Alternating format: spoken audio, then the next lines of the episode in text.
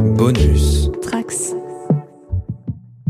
On le dit tous les ans, nouvelle année, nouvelle armée. Mais on pourrait tout aussi bien dire, nouvelle année, nouvel épisode du bilan hobby pour Len Rider. Alors commençons 2024 comme il se doit, avec notre analyse des 365 derniers jours dans les mondes de Warhammer.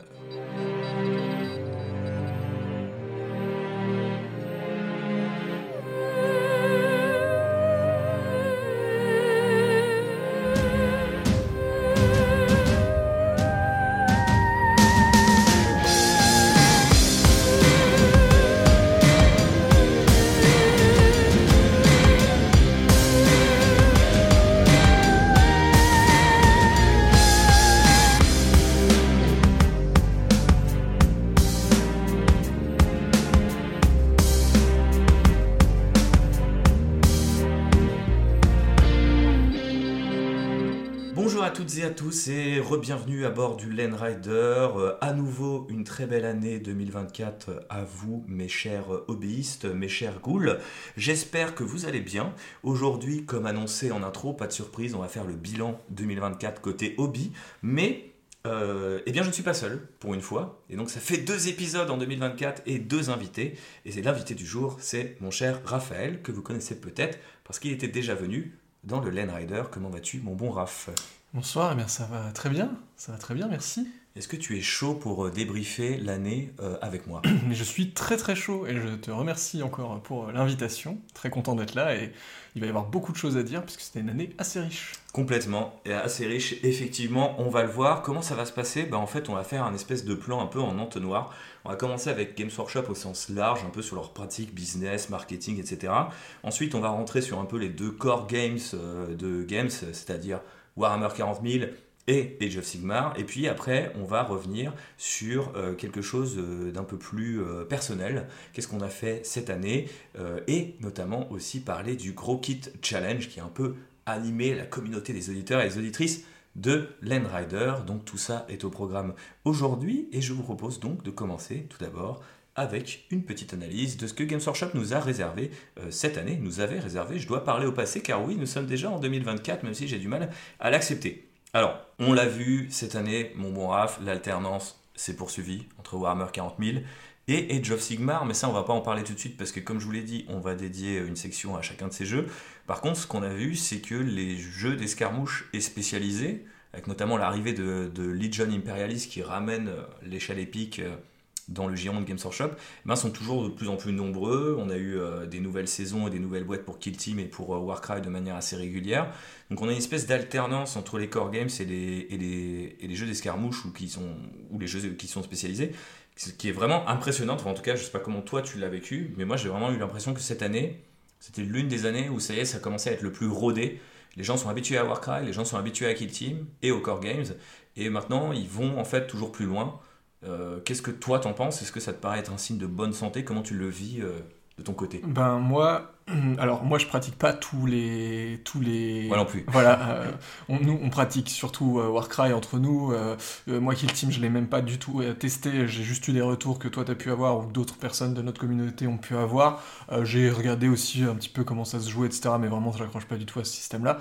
Euh, moi par contre ce que je vois sur cette cette année-là, alors on voit que Games a pas mal euh, intensifié son rythme euh, de sortie, cette alternance aussi, comme tu le dis, entre les core games, les spécialistes games, etc. Ils sont, sur une espèce de, de piste bien rodée. Par contre, moi, moi, ça soulève, et notamment alors là pour Kill Team, pas forcément pour Warcry, mais pour Kill Team, moi, je trouve que ça pose un, un- une espèce de problème de compatibilité, on va dire, entre les gammes.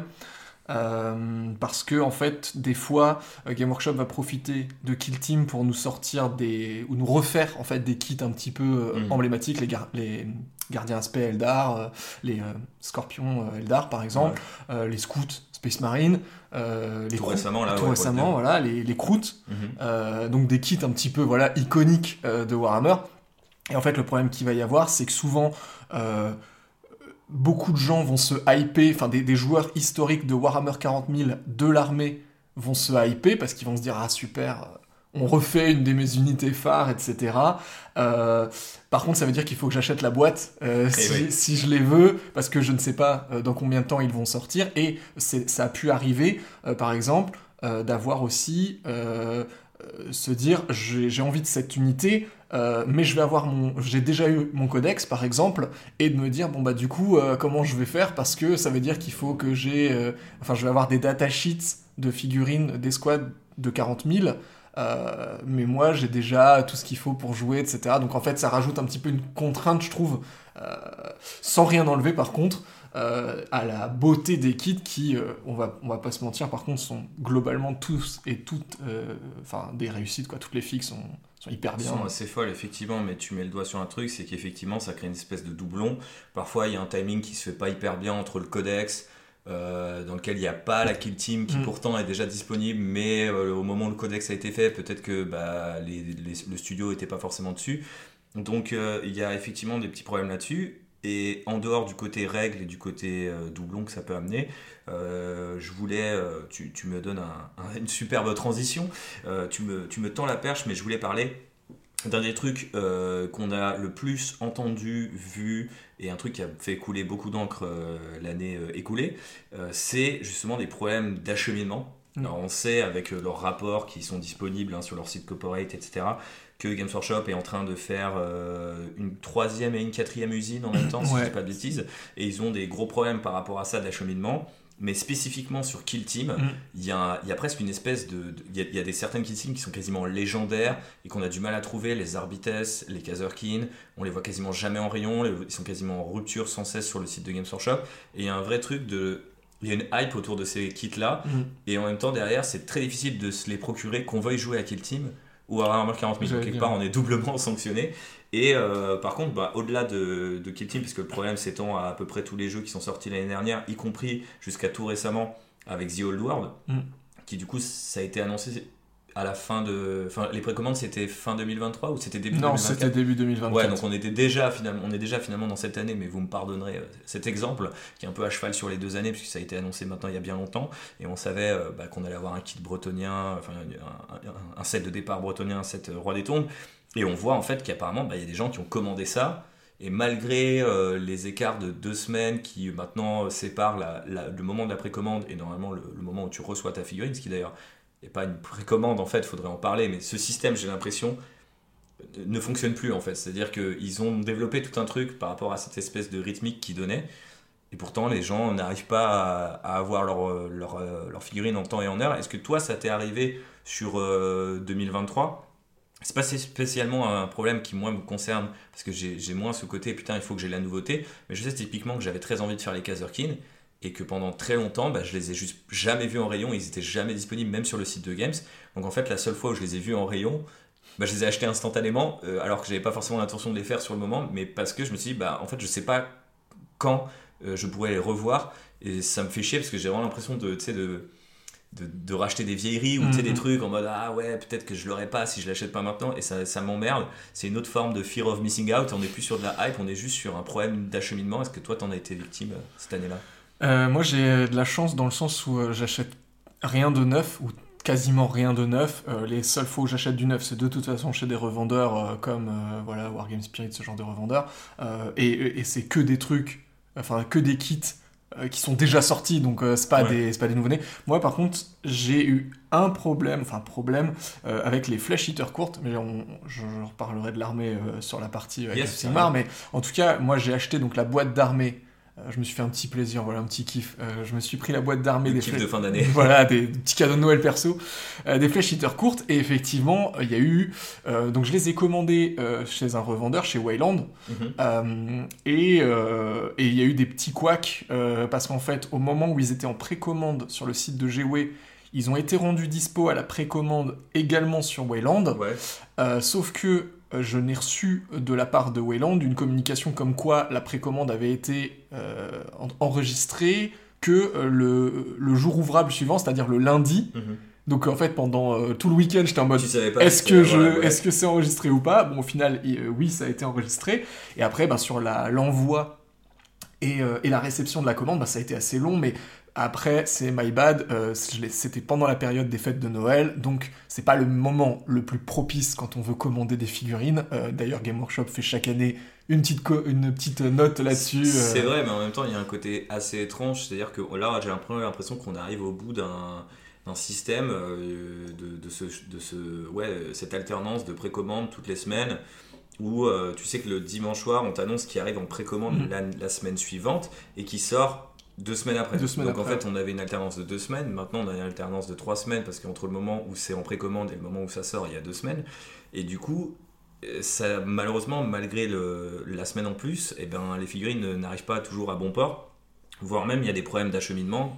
Euh, et c'est le cas, je crois, pour la boîte Flash Eater Course où il y a même des gens qui, euh, enfin, des certaines boutiques moins bien dotées que mm. Welland, parce que Welland c'est euh, une, entreprise britannique et qui a des volumes et des stocks, à mon mm, mm, avis, assez importants et qui, qui travaille avec GW depuis longtemps. Mais je, je pense qu'il y a des plus petits revendeurs, notamment des, j'ai entendu à droite à gauche des locaux quoi, qui, qui, ont galéré par rapport à ça. Et pour All World, apparemment, c'était encore pire.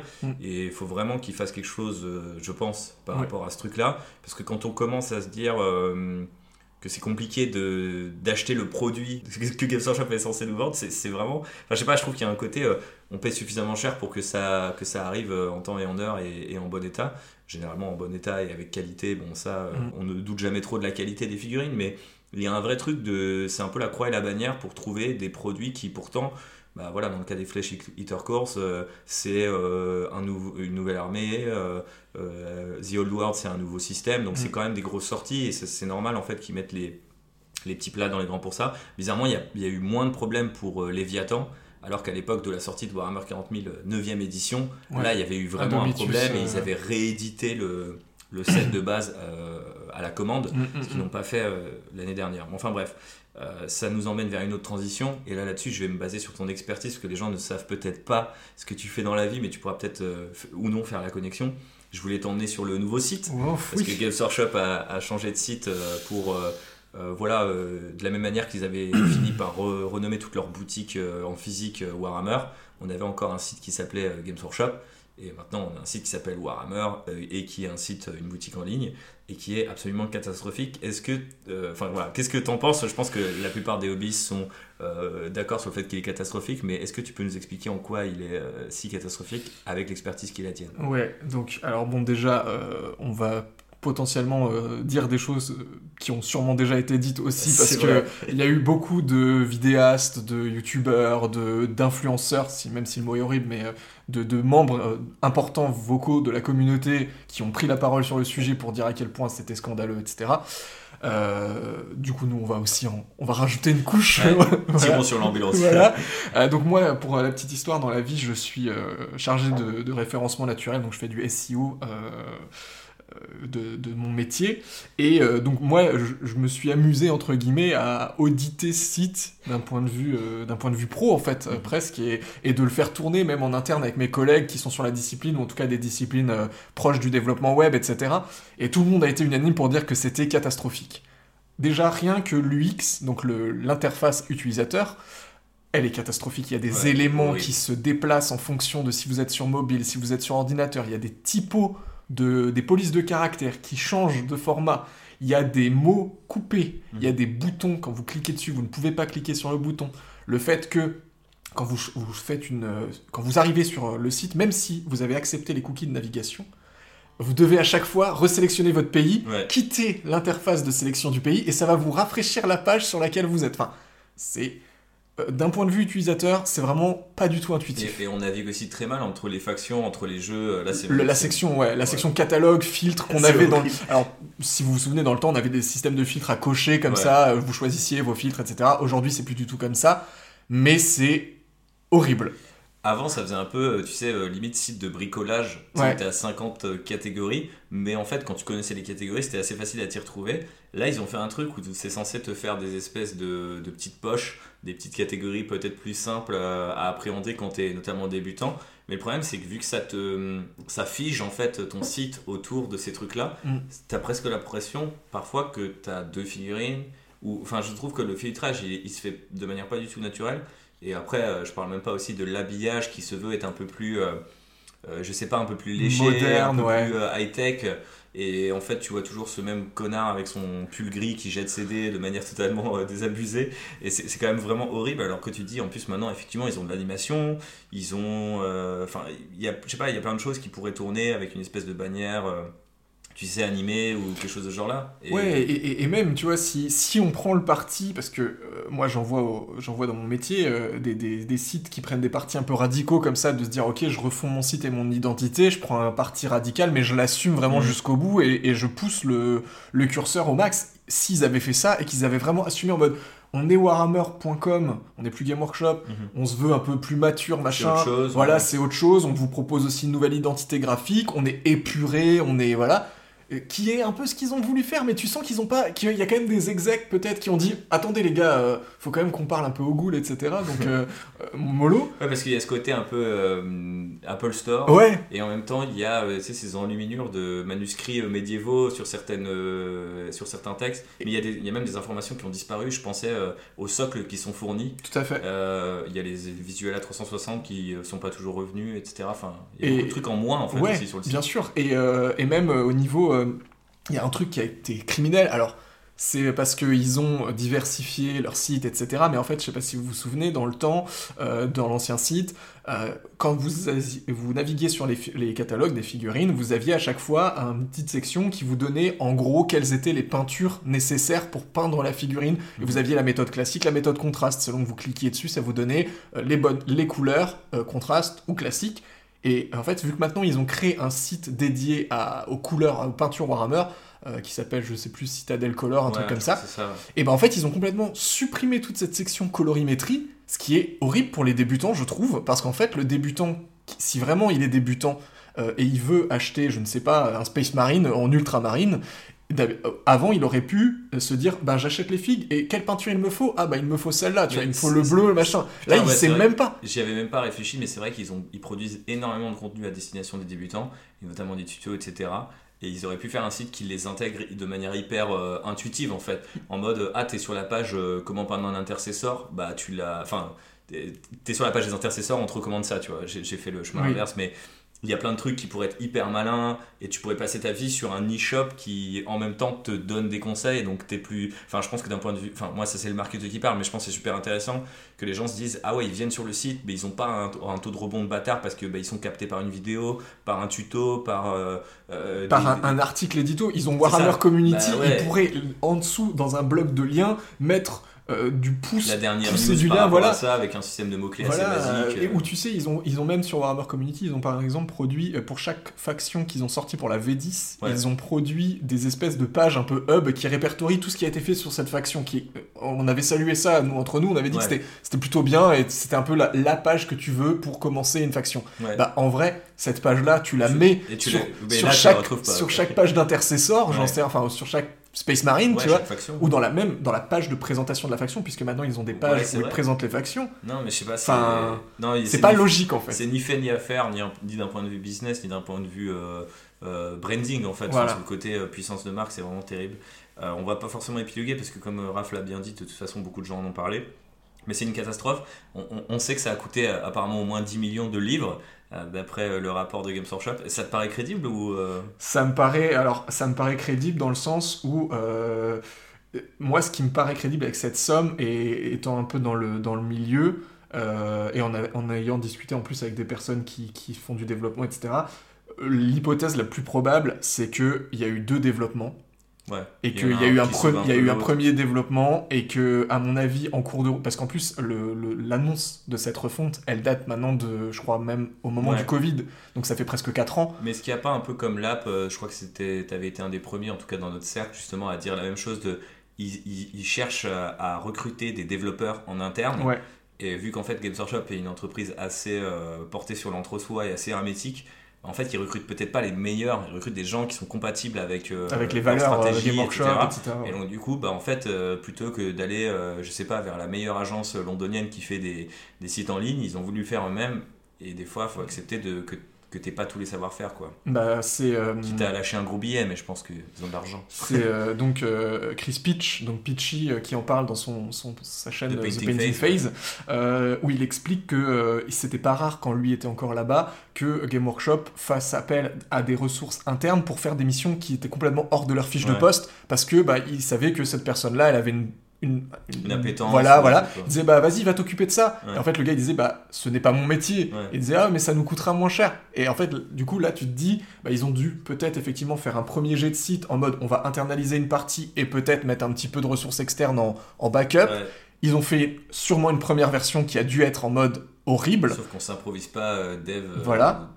surtout d'une marque aussi forte, enfin, Et puis avec une un- identité et puis un site aussi large. J'allais dire un, un catalogue qui est quand même Énorme. monstrueux, euh, sachant qu'en plus ils ont mergé Forge World dedans. Ouais, ouais. Donc euh, le, le- le catalogue est un catalogue, euh, enfin un projet de refonte comme celui-là, effectivement, il, il dure longtemps Ouais. parce que le catalogue et il coûte cher parce que c'est c'est une technologie qu'ils avaient en plus euh, fait maison. C'est Mm. pas, ils, ne reposent pas sur un, Un site qui était un déjà site préfet. préfet ou une- un- ce qu'on appelle un CMS, euh, enfin en gros un, un module préexistant de site e-commerce. Ils font tout eux-mêmes, donc ils ont une base de données qui est, qui est colossale. Donc tu te dis, effectivement, ça peut prendre du temps, et c'est légitime que ça prenne du temps, et ça peut coûter cher, et c'est légitime que ça coûte cher. Mais 10 millions pour accoucher de ce qu'on a là, Ouais, là c'est là c'est vraiment se moquer entre guillemets des gens. Surtout que de ce qu'on comprend, alors ils n'ont pas vraiment communiqué là-dessus. D'ailleurs, tu noteras qu'ils ont, sont, euh, depuis qu'ils ont annoncé la refonte du site, ils sont hyper discrets là-dessus. ils ne ouais. communiquent plus du tout là-dessus. Alors qu'avant c'était presque un event, fallait venir, euh, il y avait une queue pour découvrir le site. Ils y ont cru les mecs. Et, et maintenant, ils communiquent plus du tout dessus. Et ce que moi je vois par là, c'est un truc de se dire euh, ah, il y a des trucs qui marchent pas. On va pas les corriger en fait. Ouais. Euh, on, vous vous débrouillez avec, et puis c'est comme ça quoi. Mais ouais, je pense que le. Enfin, c'est toi qui m'as montré un graphique. euh, les, les visites ont l'air d'être un peu en chute libre et je sais pas si. à Mon avis, même s'ils avaient peut-être pas prévu de réinvestir tout de suite, il va peut-être falloir parce que. Notamment aussi la gestion euh, qu'ils ont eue, euh, encore une fois, c'est un exemple de 2024, mais du dernier tome de l'Hérésidorus en collector. Enfin bon, bref, on salue notre, notre cher Charles euh, qui a été volé. Peut-être que le temps que ce- cet épisode sorte, euh, il y aura eu une troisième salve, mais on verra. Euh, on parlait de gros sous et je voulais terminer euh, ce chapitre Games Workshop avec le contrat enfin signé avec Amazon et donc aussi avec Henri Cavill. Donc, euh, dont on n'avait pas eu de nouvelles quand même pendant plus d'un an. Je vous ai récapitulé ça dans, bah, l'avant-dernier épisode, je crois. Donc du coup, vous pouvez, euh, si vous ne l'avez pas déjà écouté, euh, vous faire un petit rattrapage de tout ce qui s'est passé pendant cette année sur ce sujet-là spécifiquement. Mais c'est vrai que c'était presque à la fois attendu parce que on s'attendait à ce qu'à un moment ça se fasse, mais inattendu dans le côté ah ils ont juste signé un deal et il n'y avait pas forcément d'annonce derrière. Donc euh, qu'est-ce que toi ça t'a fait euh, Si ça t'a fait quelque chose en particulier en fait, parce que ça se trouve non. Euh, bah moi, je t'avoue que je suis, je suis spectateur de ce, de, ce- de ce projet dans le sens où euh, j'attends vraiment de voir en fait. Je Mhm. suis euh, euh, que ça, en vrai, que ça mette du temps à se faire. Si c'est pour accoucher de quelque chose qui est bien au final, moi je suis, ça me va très bien. Je préfère, là pour le coup, je préfère qu'ils prennent leur temps et qu'ils nous fassent vraiment un truc chouette, que Cavill il soit content, etc. Plutôt que quelque chose Qui qui sortent l'équivalent filmique du, du site. euh, Ouais, bah en vrai, ça pourrait être le cas, et ce serait vrai. catastrophique, parce que là, pour le coup, on, a- on ne parle plus de sites qui ne concernent qu'une niche, hmm, on parlerait d'un produit culturel à destination le rayonnement de, voilà, de, et, et du grand public, parce que catalogue Amazon Prime, etc., donc, euh, ouais, comme tu dis, rayonnement, si là c'est nul, euh, ça va être plus difficile de se, de se relever, On en a parlé avec JB que j'ai eu la chance de recroiser là en, en début d'année et on se disait soit il faut que ça soit vraiment bien, soit si c'est nul, il faut que ça soit vraiment euh, honteusement, honteusement nul, que, Ouais. que ça devienne une espèce de. euh, De quelque- moquerie. Ouais, de, de- de presque un peu de, de hate watch ou de phénomène. Parce qu'en fait, si c'est juste un truc un peu, euh, un peu moyen, comme euh, on- on a souvent, souvent tendance, surtout en ce moment, mais à citer, voilà, par exemple, les productions Marvel en mode ok, ça prend zéro risque, c'est toujours sur la même formule et tout. Et je pense que c'est ce qui serait plus dommage pour Warhammer 40 000, c'est pas que ça soit moyen. Je pense, Ouais. enfin, je, je pense qu'effectivement c'est ça que c'est ça le plus dommage, pardon. Si c'est vraiment nul, tu te dis ouais, bah, c'est une franchise un peu compliquée. Allez, on va regarder ça, tu vois, d'un œil distant. On sait de toute Mm, façon que ça mm, sera mm. pas ce qu'on avait attendu. Moi, ça me ferait vraiment mal que ça soit genre limite un peu bien par certains aspects, mais hyper générique sur, sur d'autres. Bon, on en est de toute façon pas là, donc on va pas épiloguer, d'autant que j'ai fait tout un épisode déjà là-dessus pour essayer d'anticiper ce que ça pourrait être. Mais en tout cas, on a hâte d'avoir un petit peu des news sur cette adaptation de Warhammer 40 000. Et puisqu'on parle du sombre millénaire, eh bien parlons de lui dans les détails avec ce qui est sorti cette année. Très grosse année hein, quand même, marquée par le retour euh, de certaines factions, comme l'Astra Militarum qui a reçu ses premiers renforts en presque 10 ans, mais aussi euh, retour de personnages emblématiques comme Farsight et Sneakrot. Et puisqu'on parle de personnages, bah 2023 c'était aussi l'année du retour de non pas un, mais bien deux Primark, avec d'abord Angron en février et euh, Lionel Johnson en avril. Une année historique donc. Et euh, puisque ce n'était déjà pas encore, ils ont décidé que la dixième édition arriverait à l'été euh, du coup 2023. Donc dixième édition, sous-titré Léviathan, Retour des tyrannies, nouvelle gamme. alors allons-y, débriefons Raphaël si tu veux bien cette année passée dans les ténèbres d'un lointain futur, euh, avec euh, peut-être bah voilà, le retour de ces factions, de ces personnages. Qu'est-ce que toi t'en as pensé En dehors de la V10 en mm, fait, j'ai envie de mm, dire. Mm. Après on passera à la V10. Ouais. ben du coup, donc je vais anticiper un peu parce que moi je l'avais noté, enfin je m'étais noté d'en parler en mode c'est un peu raté. Donc je vais tout de suite casser le crever l'abcès ah, aujourd'hui. Mais en fait, en, là avant la V10, donc euh, début d'année 2023, on a eu le reveal, euh, la révélation de, comme tu l'as dit, euh, de Primark, Lionel Johnson, Angron. On a eu les révélations de personnages un peu plus petits d'un point de vue taille, mais, assez iconique. assez iconique. et l'ajout aussi de nouveaux personnages comme Vashtor pour les Space Marines du chaos. et en fait, tout ça, je trouve ça mou. Mais enfin, en fait je trouve que ça n'a pas eu l'impact que ça aurait dû avoir. Mhm. En fait, si on, si on se remet en arrière quelques temps, on se remet à la sortie de la V8, l'annonce de Mortarion. Mhm. Alors même avant, hein, euh, sur la V7, l'annonce de euh, Gulliman et de... Euh, Magnus. Magnus, merci. c'était déjà un peu un événement. Surtout Gulliman, en vrai. Gulliman, je me souviens que ça a été un vrai événement. Magnus, premier Primarque démon, il y a eu un événement aussi. Et après, on a eu Mortarion. Et Mortarion, je me souviens de l'impact que ça a eu, parce que, alors la fille est, dingue, ça, voilà, mais même au niveau du lore, euh, c'était vraiment significatif, en mode, ça y est, les... Et puis il y a eu les romans Guerre et Peste qui sont sortis en même temps, etc. Il y a eu dans le fluff, il y a eu des choses qui se sont passées. La, faction était euh, à l'honneur euh, dans la boîte de base. Voilà. Euh, et, en plus, elle était un peu chouchou. Euh, de, elle est devenue, entre guillemets, chouchou de plein de gens parce que, bah, iconique dans sa représentation, dans sa variété, etc. Et la figurine de Mortarion, elle était aussi quelque chose de assez novateur, avec la grande silhouette, avec des grandes mm. ailes, etc. Un socle scénique, euh, tout ça. Et je me souviens qu'il y avait vraiment une hype autour de ça. et, tu penses qu'on s'est habitué? Je pense qu'on s'est habitué, et je pense qu'aussi Game Workshop ne sait peut-être plus aussi bien hyper le truc. En fait, Game Workshop est tellement dans une surenchère de hype, et tu vois, ce que tu disais tout à l'heure avec Kill Team, c'est aussi un peu dans cette logique de mm. toujours il faut en montrer plus, il faut faire plus, etc. Alors que c'est pas sorti ou que, ou que t'arrives pas à prendre le kit. Exactement. Et, et, et, du coup, on est tellement à un niveau de hype qui est constant, qui est en permanence. En fait, on est sous perfusion de hype, que du coup, quand il y a quelque chose qui devrait à juste titre nous hyper, parce que événement dans le, dans le fluff, événement dans, en termes de modélisme, bah en fait on se dit juste ah ouais c'est bien euh, cool mhm.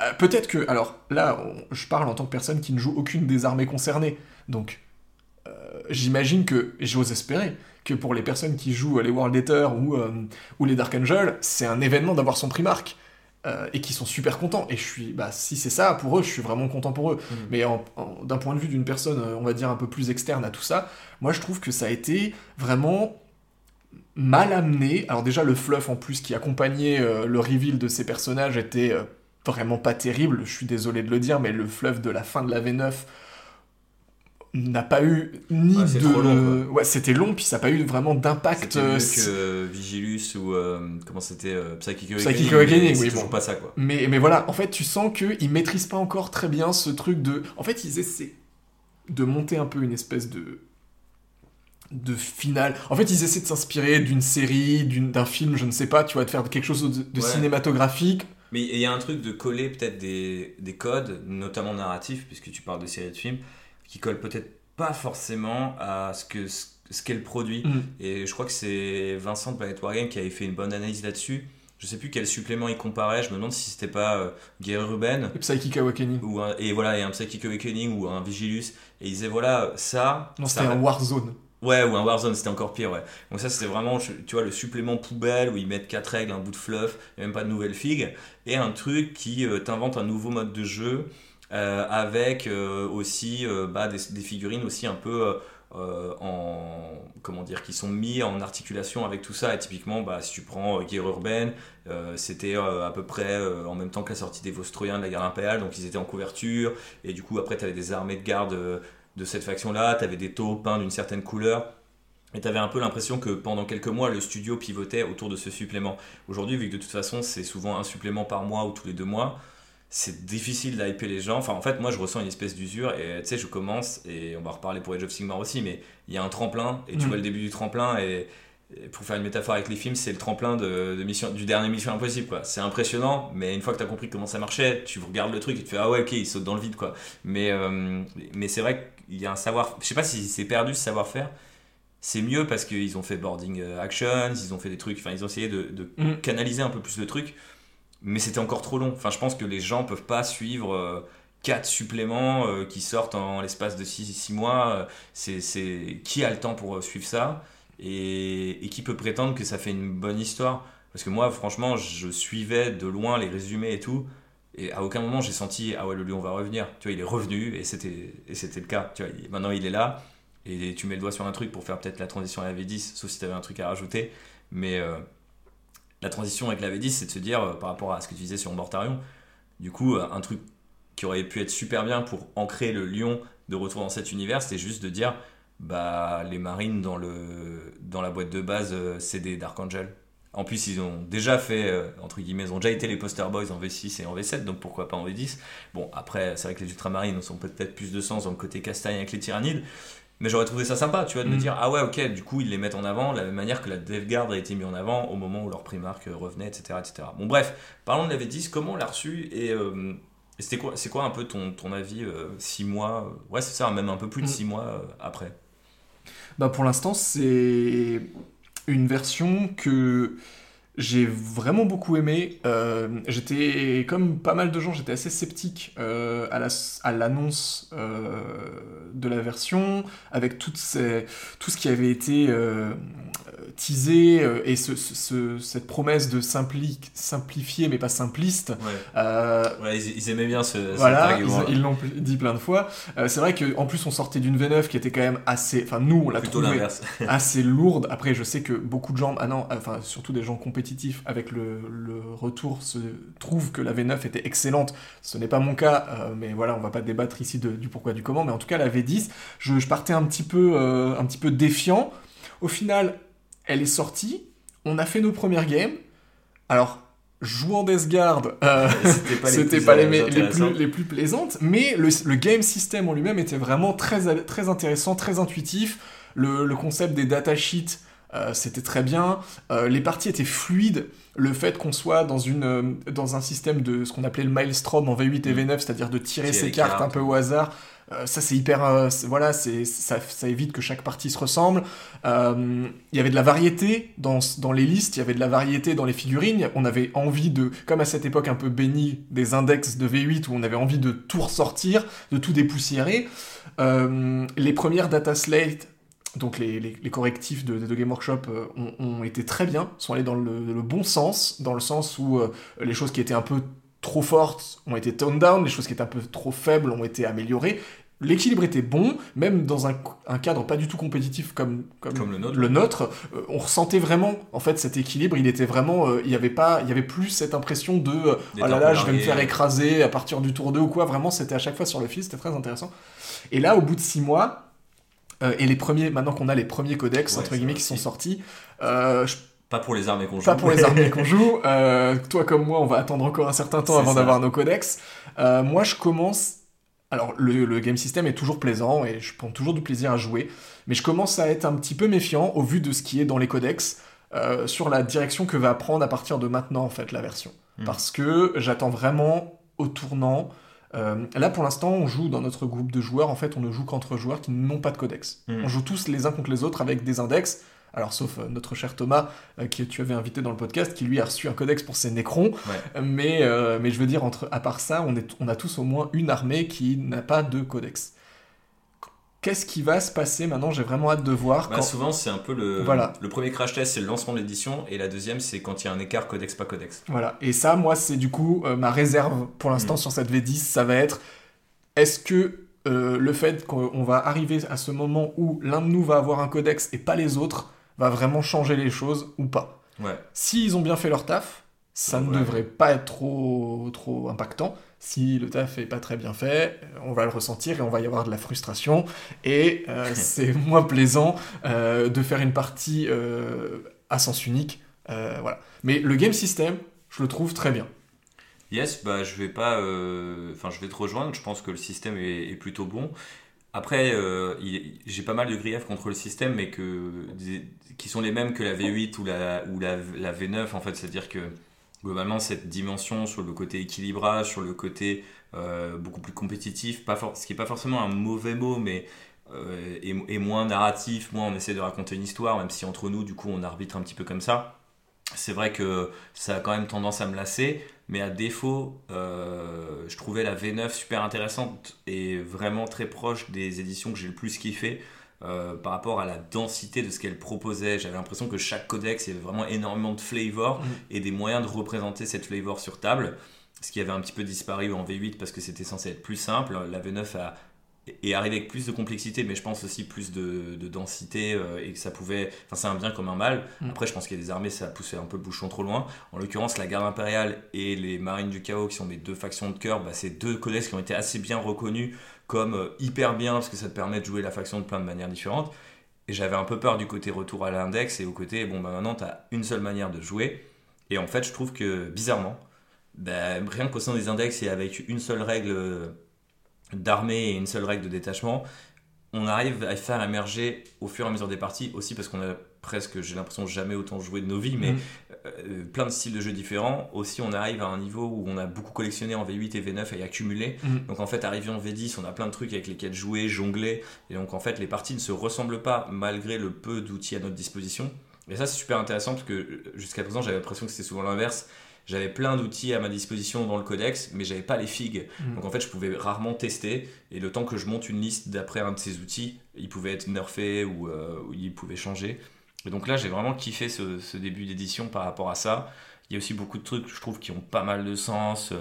Le, le fait d'ajouter les personnages dans les unités, Mhm. et même, comme tu disais, pour aller très vite sur les codex, le côté compartimenté de si tu veux euh, tel avantage et jouer telle armée thématique, et ben tu ne tu n'as que ce double page d'options à ta disposition et tu vas pas aller euh, piocher à la fois dans des trucs génériques puis dans des trucs spécifiques comme on l'avait en V8 ou en V9. Ça, je trouve ça vraiment bien fait Mm. et beaucoup plus simple pour affronter quelqu'un. euh, de la même manière que les mots-clés, de la même manière que le système de détachement globalement. Donc je trouve ça très cool. J'ai pas vraiment moi d'appréhension parce que j'ai l'impression que les codex font plutôt bien le taf. En fait, c'est marrant parce que quand ils font pas le taf, c'est un peu différent qu'avant. Oui, Parce qu'avant, c'était soit c'est craqué, soit c'est nul. Là, c'est un peu en mode. euh, c'est tiède. c'est tiède. Tu Ouais. vois, c'est un peu en mode les détachements sont pas bons et ça me donne, ça me hype pas. Et donc ça crée un, co- un codex un peu d'après ce que j'ai compris. Après, le- le- des fois le temps donne raison aussi aux, game designers. Moi, c'est que j'ai beaucoup vu sur les simples index garde impériale où on disait bon bah ils ont tué tous les chars, tout le monde va jouer de l'art- l'artillerie. Finalement, il y a eu beaucoup de builds d'infanterie, il y a eu beaucoup de builds avec des chars. Donc euh, des fois, il faut un peu laisser le temps aux gens de, tester des trucs. Donc euh, je suis plutôt positif et assez enjoué pour, pour la suite. Et justement, bah, je voulais te proposer pour qu'on, qu'on- enfin pas vraiment qu'on conclue, mais qu'on poursuive sur Warhammer 40 000, d'enchaîner les ratés ou les réussites. Et donc tu avais commencé avec un raté, si je dis pas de bêtises, Ouais. euh, qui était euh, le retour de, enfin c'est le retour du lion spécifiquement ou euh, Non, c'est le retour de. Bah, j'ai mis euh, retour du lion, retour d'Angron, euh, arrivée de Vashtor, et en gros réintroduction ou introduction de tous ces personnages plus ou moins iconiques ratés, quoi. Mhm. Je suis d'accord. Et euh, alors, je l'avais pas dans la liste, mais je soupçonnais que tu allais en parler, donc du coup, je vais pas ajouter un truc, mais c'est vrai que c'est quand même vraiment dommage. Euh, je vais nuancer avec une réussite. On en a peut-être un petit peu parlé entre les lignes. C'est le côté un peu, euh, malheureusement, qui a tendance à disparaître, donc bientôt, ça sera un raté. Euh, c'est bah, c'est le côté un peu le tout gratuit qu'on Mhm. a eu en début d'édition. Et, que quelque part on a encore aujourd'hui, puisque là euh, on a commencé une campagne narrative entre nous, et je sais que je fais intervenir des factions qui ont déjà un codex, mais j'ai pas le codex. En fait, j'ai toujours la version index de ces unités, et pour une campagne narrative, ça me suffit, tu vois. Et je trouve que hum, ça a créé une espèce d'énergie. euh, j'ai fait des listes pour des armées que je connaissais pas, ou que j'ai toujours rêvé, voire pour- et, et je trouvais que ça créait des possibilités de ouf. Et euh, bon, si je nuance instantanément la réussite par un raté, c'est le retour de l'économie codex derrière, Mhm. dans une économie codex qui est la même que dans les éditions précédentes, c'est-à-dire à partir du moment où un codex arrive, il surpasse tout le reste. Et tout ce qui est gratuit, vous pouvez balancer. Alors c'est vrai que c'est mieux qu'avant parce qu'au moins il y a du contenu gratuit, ce qui n'a pas toujours été le cas. Mais je ne comprends pas pourquoi ils n'ont pas essayé de faire un système un peu freemium où les codex pouvaient arriver avec des nouveaux détachements. Euh, mais tu pouvais avoir par exemple le détachement de base et les datasheets gratuits. Ça m'aurait semblé être vachement honnête. Et euh, quand je vois, en tout cas à notre échelle, il faut peut-être pas prendre euh, ces anecdotes et son expérience personnelle comme, comme une réalité globale dans le monde, mais j'ai vraiment l'impression que ça a donné envie aux gens de rejouer au jeu, Mhm. Plus encore que la V8 ou la V9, parce que la V8, il fallait acheter des index, Mhm. et la V9, bah, il fallait continuer avec les codex des des éditions précédentes ou racheter les nouveaux codex. Donc du coup, je sais pas comment toi tu l'as vécu, mais j'avais l'impression que cette économie-là, du tout gratos, elle était super plaisante. Et même quand on a fait notre Ghoulfest euh, l'année dernière, entre potes, on était que 4, mais tu sais, on, on, on était en mode Ah, t'as capté, les Black Templars, ils ont ça. Et tu sais, on on n'avait pas besoin d'avoir un mec qui avait le codex Black Templar, on était sur notre app et je trouve que c'était hyper stimulant. Et ça l'est encore parce que la plupart des factions n'ont toujours pas de codex, mais ça va tendre à disparaître et donc c'est à la fois une réussite et un raté. Je sais pas, ce que- je sais pas si c'était dans ta liste. Bah, c'était dans mes c'était moi c'était dans mes ratés parce que du coup je vais mitiger ce que tu viens de dire parce qu'en fait effectivement j'apprécie- j'ai apprécié ce côté tout gratuit en mode là, c'est la nouvelle version on vous donne à tous les outils gratuitement pour la tester y compris et ça c'était très bien euh, le list builder de l'app- de Ouais. l'application qui dans un premier temps était gratuit mais du coup je vais le mitiger avec très rapidement on t'a mis des paywalls Derrière tout, et même, je suis allé plus loin, euh, j'ai poussé le vice avec les index cards versus les codex, parce que ça, sur, au moins sur les deux premiers codex de la version, il y a eu clairement pour moi une filouterie euh, de type, euh, les index sortent, tu es un joueur tyrannide, tu as envie de jouer tes tyrannides, et tu aimes avoir des cartes imprimées sur, pour jouer, comme beaucoup de gens. Euh, donc tu vas acheter tes, tes index cards pour jouer tes tyrannides chéris. Euh, manque de bol, un mois et demi, deux mois plus tard, ton codex sort qui repasse sur plusieurs de ces cartes et les réécrit Et puis qui en ajoute et d'autres. qui en ajoute d'autres et qui Et- change les coups en points ouais. ou certaines règles et mots-clés qui sont présents sur les cartes. Et du coup, tu as casqué pour tes index cards et tu as casqué pour ton codex et tu, euh, du coup, vas payer deux fois. Alors que, voilà, je veux Alors, dire. je sais pas s'il y a beaucoup de gens qui ont je sais payé pas si parce beaucoup que de gens l'ont fait, mais- savait que les Space Marines et les Tyrannides allaient arriver en premier. Mais ne serait-ce que d'un point de vue écologique, imprimer deux fois ces putains de cartes, c'est un désastre. Surtout pour imprimer des cartes, euh, 200 cartes Space Marine quand la moitié vire au codex. Genre, juste attendez. Enfin, de toute façon, c'était gratos. C'était quoi l'urgence de dire aux gens, euh, ouais, euh, bah voilà, ils, ils auraient très bien pu faire un communiqué. Les index, c'est pour toutes les armées, sauf Space Marine et Tyrannide, puisque leur codex sort le mois prochain. Et je pense que personne n'aurait pété un câble en mode non, moi je veux mes cartes. Ils auraient dit, bah je les imprime euh, voilà, Oui, chez moi. J'ai un puis- PDF avec une tablette et, et voilà, c'est bon, donc quoi. euh, je, je sais pas, moi je sais que personnellement j'ai acheté les cartes parce que je savais que vu qu'ils avaient gentiment, ce qui est plutôt quand même, je dis gentiment, c'est c'est pas ironique, mais ils avaient avancé une roadmap, j'étais en mode ok Space Marine c'est sur la roadmap mais au, en mai 2000, enfin printemps 2024 et le printemps 2024 chez Games Workshop généralement ça veut dire jusque août C'est ça. donc faut le savoir. Euh, et euh, garde ma elles sont même pas sur la roadmap. Ouais. Donc euh, je vais acheter les cartes. Si c'était un mois ou deux, j'aurais très clairement imprimé. Mais euh, je comprends pas ce genre de dick move de vouloir euh, refaire tout en double. euh, de la même manière que bah, du coup maintenant c'est codex et cartes.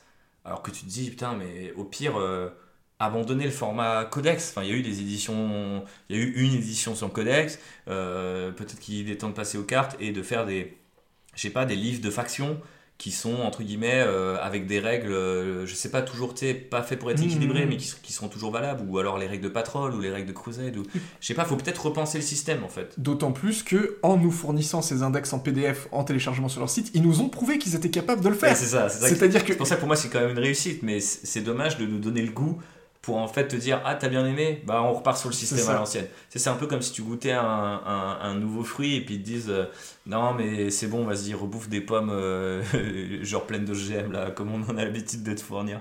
J'ai trouvé ça un petit peu décevant.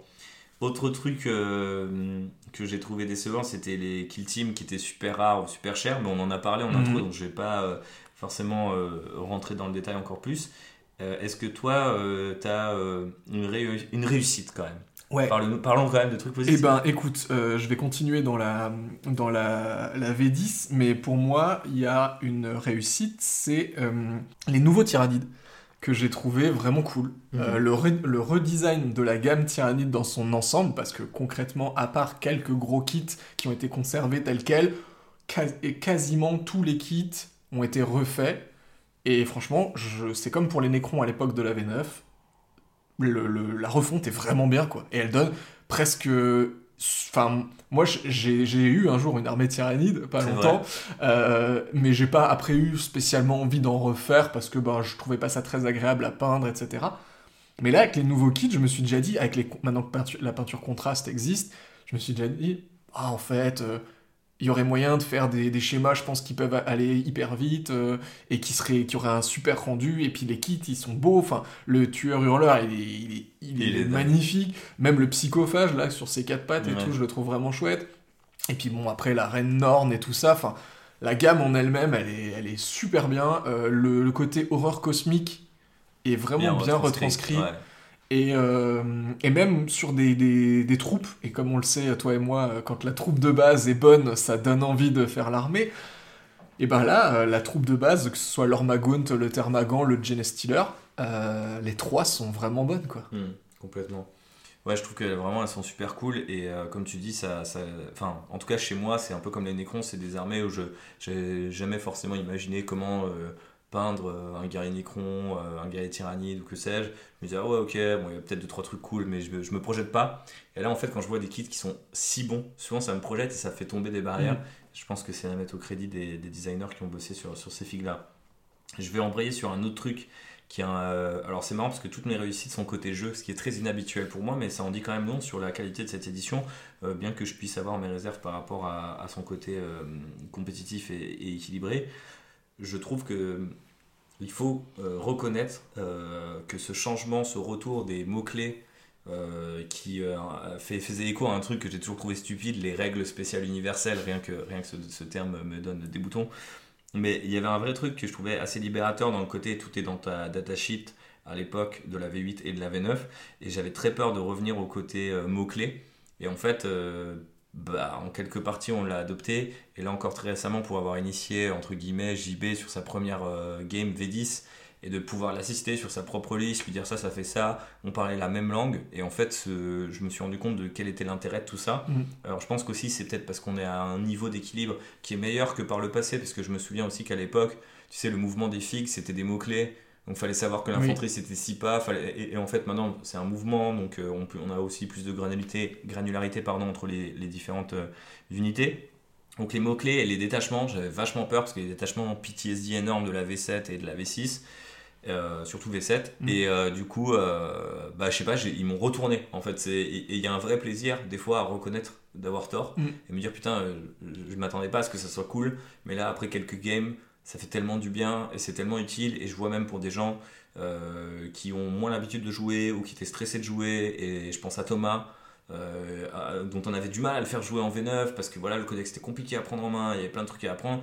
Voilà les mots-clés, j'ai l'impression que c'est typiquement pour des gens qui reprennent le train en cours de route, qui sont un peu plus paniqués à l'idée de jouer, qui sont débutants, ou même juste des, des gens qui n'ont pas euh, un temps de cerveau disponible de malade après une journée de taf, ce que je peux comprendre, bah, ça aide quand même. Mm. Et les détachements, pareil, ok, je prends ce, ce soir, je prends ce détachement.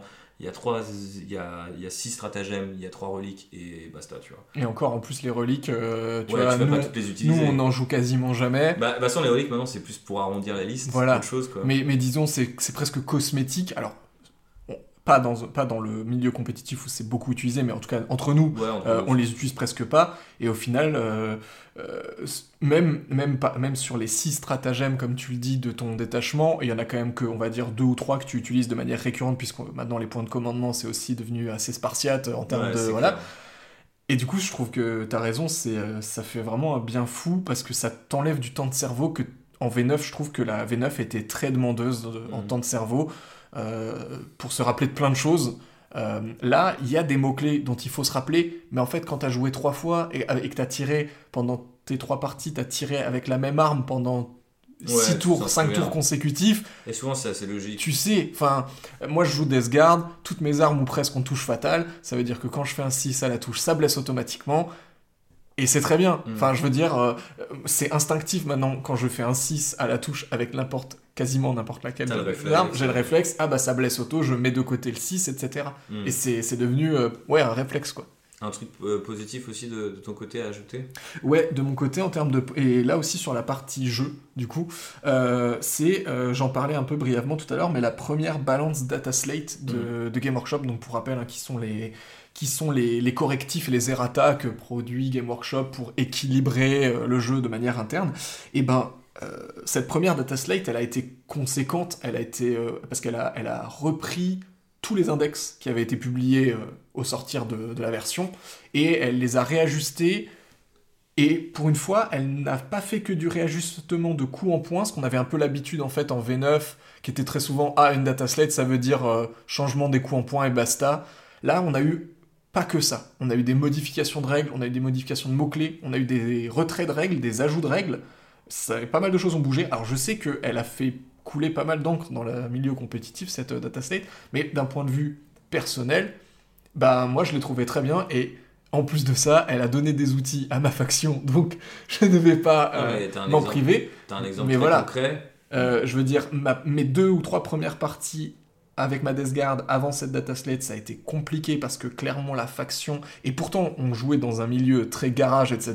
Bah, malgré tout, c'était très difficile euh, d'avoir du plaisir à jouer parce que quand vous vous faites euh, presque table rasée à partir du tour 3, il y a rarement du plaisir, on va pas se mentir. Et puis même au-delà de ça, quand tu reconnais pas euh, l'usage de ta faction, l'identité de ta faction, voilà.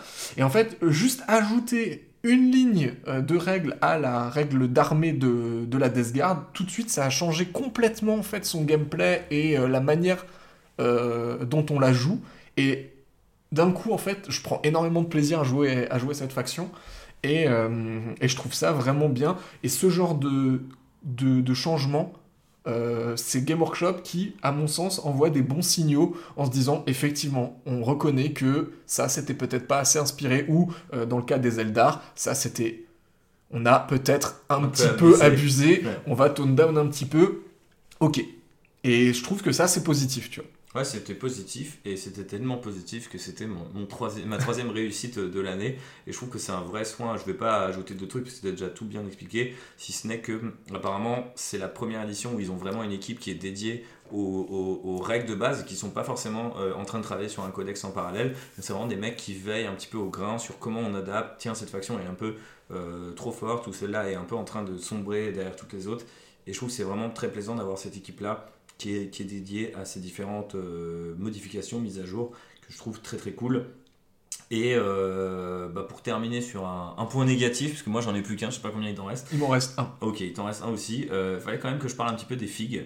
Et euh, je vais faire une espèce de, double tap. Je vais tirer avec mon canon scié deux coups. Un premier coup pour donc ce qui était une, sortie V9, mais c'est la Desolation Squad, c'est les, Space Marines avec leur lance-missile horrible. Je l'avais aussi, mais je comptais là, ne pas en parler parce que c'est tiré sur l'ambulance. Voilà, bah, je tire sur l'ambulance, une deuxième ambulance qui est flinguée dans ce podcast. Et euh, les autres, c'est les Infernus, donc c'est ah. les Space Marines à lance-flamme qu'on a trouvé, et d'ailleurs qu'on ne trouve d'ailleurs que dans les, les, boîtes de lancement de la V10. Non, elle est, elle est sortie, les squads, en standalone. Ah ouais, c'est Ouais. Je savais même pas. Et, euh, et, du coup, bah, euh, bon, déjà, le Desolation Squad, il y a eu tout un, tout un bail sur leur côté compétitif, euh, bon, qui a, qui, a, donné lieu à plein de corrections, et c'est assez ridicule parce que c'est une unité qui était jouable par 10 et qui maintenant n'est jouable que par 5, donc ça veut dire que quand vous, quand vous l'achetez, ça doit être la seule boîte de Warhammer 40 000, donc vous avez officiellement deux escouades, puisqu'il y a 10 mecs dans le truc. Je les trouve horribles. La rumeur, c'est qu'ils étaient faits depuis la V8 et que même Games Workshop les trouvait horribles, donc ils les ont sortis un petit peu parce qu'il fallait qu'il fallait sortir du Marines euh, en fin d'édition. Les Infernus, c'est un peu aussi pareil, cette, cette génération de, de Marines Primaris un peu inspirés euh, Horus Heresy où ils ont tous la même arme spéciale. Je comprends pas pourquoi, alors qu'ils essayent de commencer à. Tu vois, les barrières entre Primaris et Firstborn deviennent très poreuses pourquoi on s'est pas tapé une escouade tactique dans cette putain de boîte de base où tu mettais un gars, même s'il avait lance-missile dans Desolation Squad, je pense j'aurais accepté. Et pareil, tu mettais un gars avec un lance-flamme, c'était un lance-flamme qui était un peu mieux, c'est plus le lance-flamme de la garde impériale comme à l'époque où le lance-flamme impérial c'était le même pour mm, tout le monde. Mm, mm. Ils peuvent très bien faire ça pour expliquer pourquoi les, lance- les lance-flammes Space Marines sont plus burnés. Et je trouve que les squads, c'est les squads de la flemme. Et à partir du moment, enfin, tu sais, on avait déjà eu les Hellblasters et pareil, genre 10 Space Marines à lance-plasma, mais genre, pitié, trouver un truc. Euh, je trouve que ça, ça remplit les magasins pour des unités qui ont aucune flavor particulière. Enfin, je connais personne qui est jamais venu me voir en me disant putain, les Hellblaster, putain, c'est mon kiff. et, et, ça me. Ça me gonfle et il continue quoi. C'est genre vraiment, je pensais qu'on avait touché le fond avec les Desolation Squad et euh, on est revenu avec les Infernus et, et je sais pas, ça me, ça me déprime. Mais bref, euh, soit enchaîne là-dessus ou soit donne-nous un peu ton Euh, dernier grief. Ouais, mon dernier grief, moi, c'est euh, du coup, c'est peut-être pour faire un petit all-rounder de, de, cette, de cette V10. C'est très bien parce que Mm. ma conclusion elle était pas terrible. Voilà. C'est en fait, moi, ce qui m'a déçu, c'est cette. En fait, de la part de Game Workshop, je trouve qu'il y a une sous-évaluation de la V10. Mm. Et un exemple de ça, c'est euh, au Warhammer Fest 2023, il y a eu la présentation officielle de la V10, les premières tables qui pouvaient être jouées. Il y a eu deux tables, ou quatre tables, je ne sais plus. Enfin, en, en- en gros, il y avait très très peu de tables de test de cette version. Ils étaient clairement sous-staffés, alors que les queues et les retours des gens qui étaient sur place ont dit c'était infernal. Tout le monde voulait ça, en fait. Tout le monde voulait tester, jouer, toucher, voir les figues de la V10. Et Game Workshop, on a eu l'impression parce qu'ils avaient fait, par contre, ils avaient mis les choses en grand pour leur euh, salle, euh, ils ont un amphithéâtre pour les reveals, etc. euh, des ateliers cosplay, des, des tables de jeu, machin. Et par contre, la partie venez tester la nouvelle édition, on vous présente notre nouvelle édition qui est quand même la dixième édition du jeu, donc un nombre un peu symbolique. Bah, on a quatre tables animées par Jean-Marc, là, il faut faire la queue pendant trois heures, tu vois. Est-ce qu'on n'en revient pas à ce côté de gestion de hype en fait? Et on- on- ils, ils nous cocaïnent la gueule euh, à longueur de journée et après ils, ils sont surpris qu'on qu'on acte euh, euh, comme Tony Montana. C'est ça.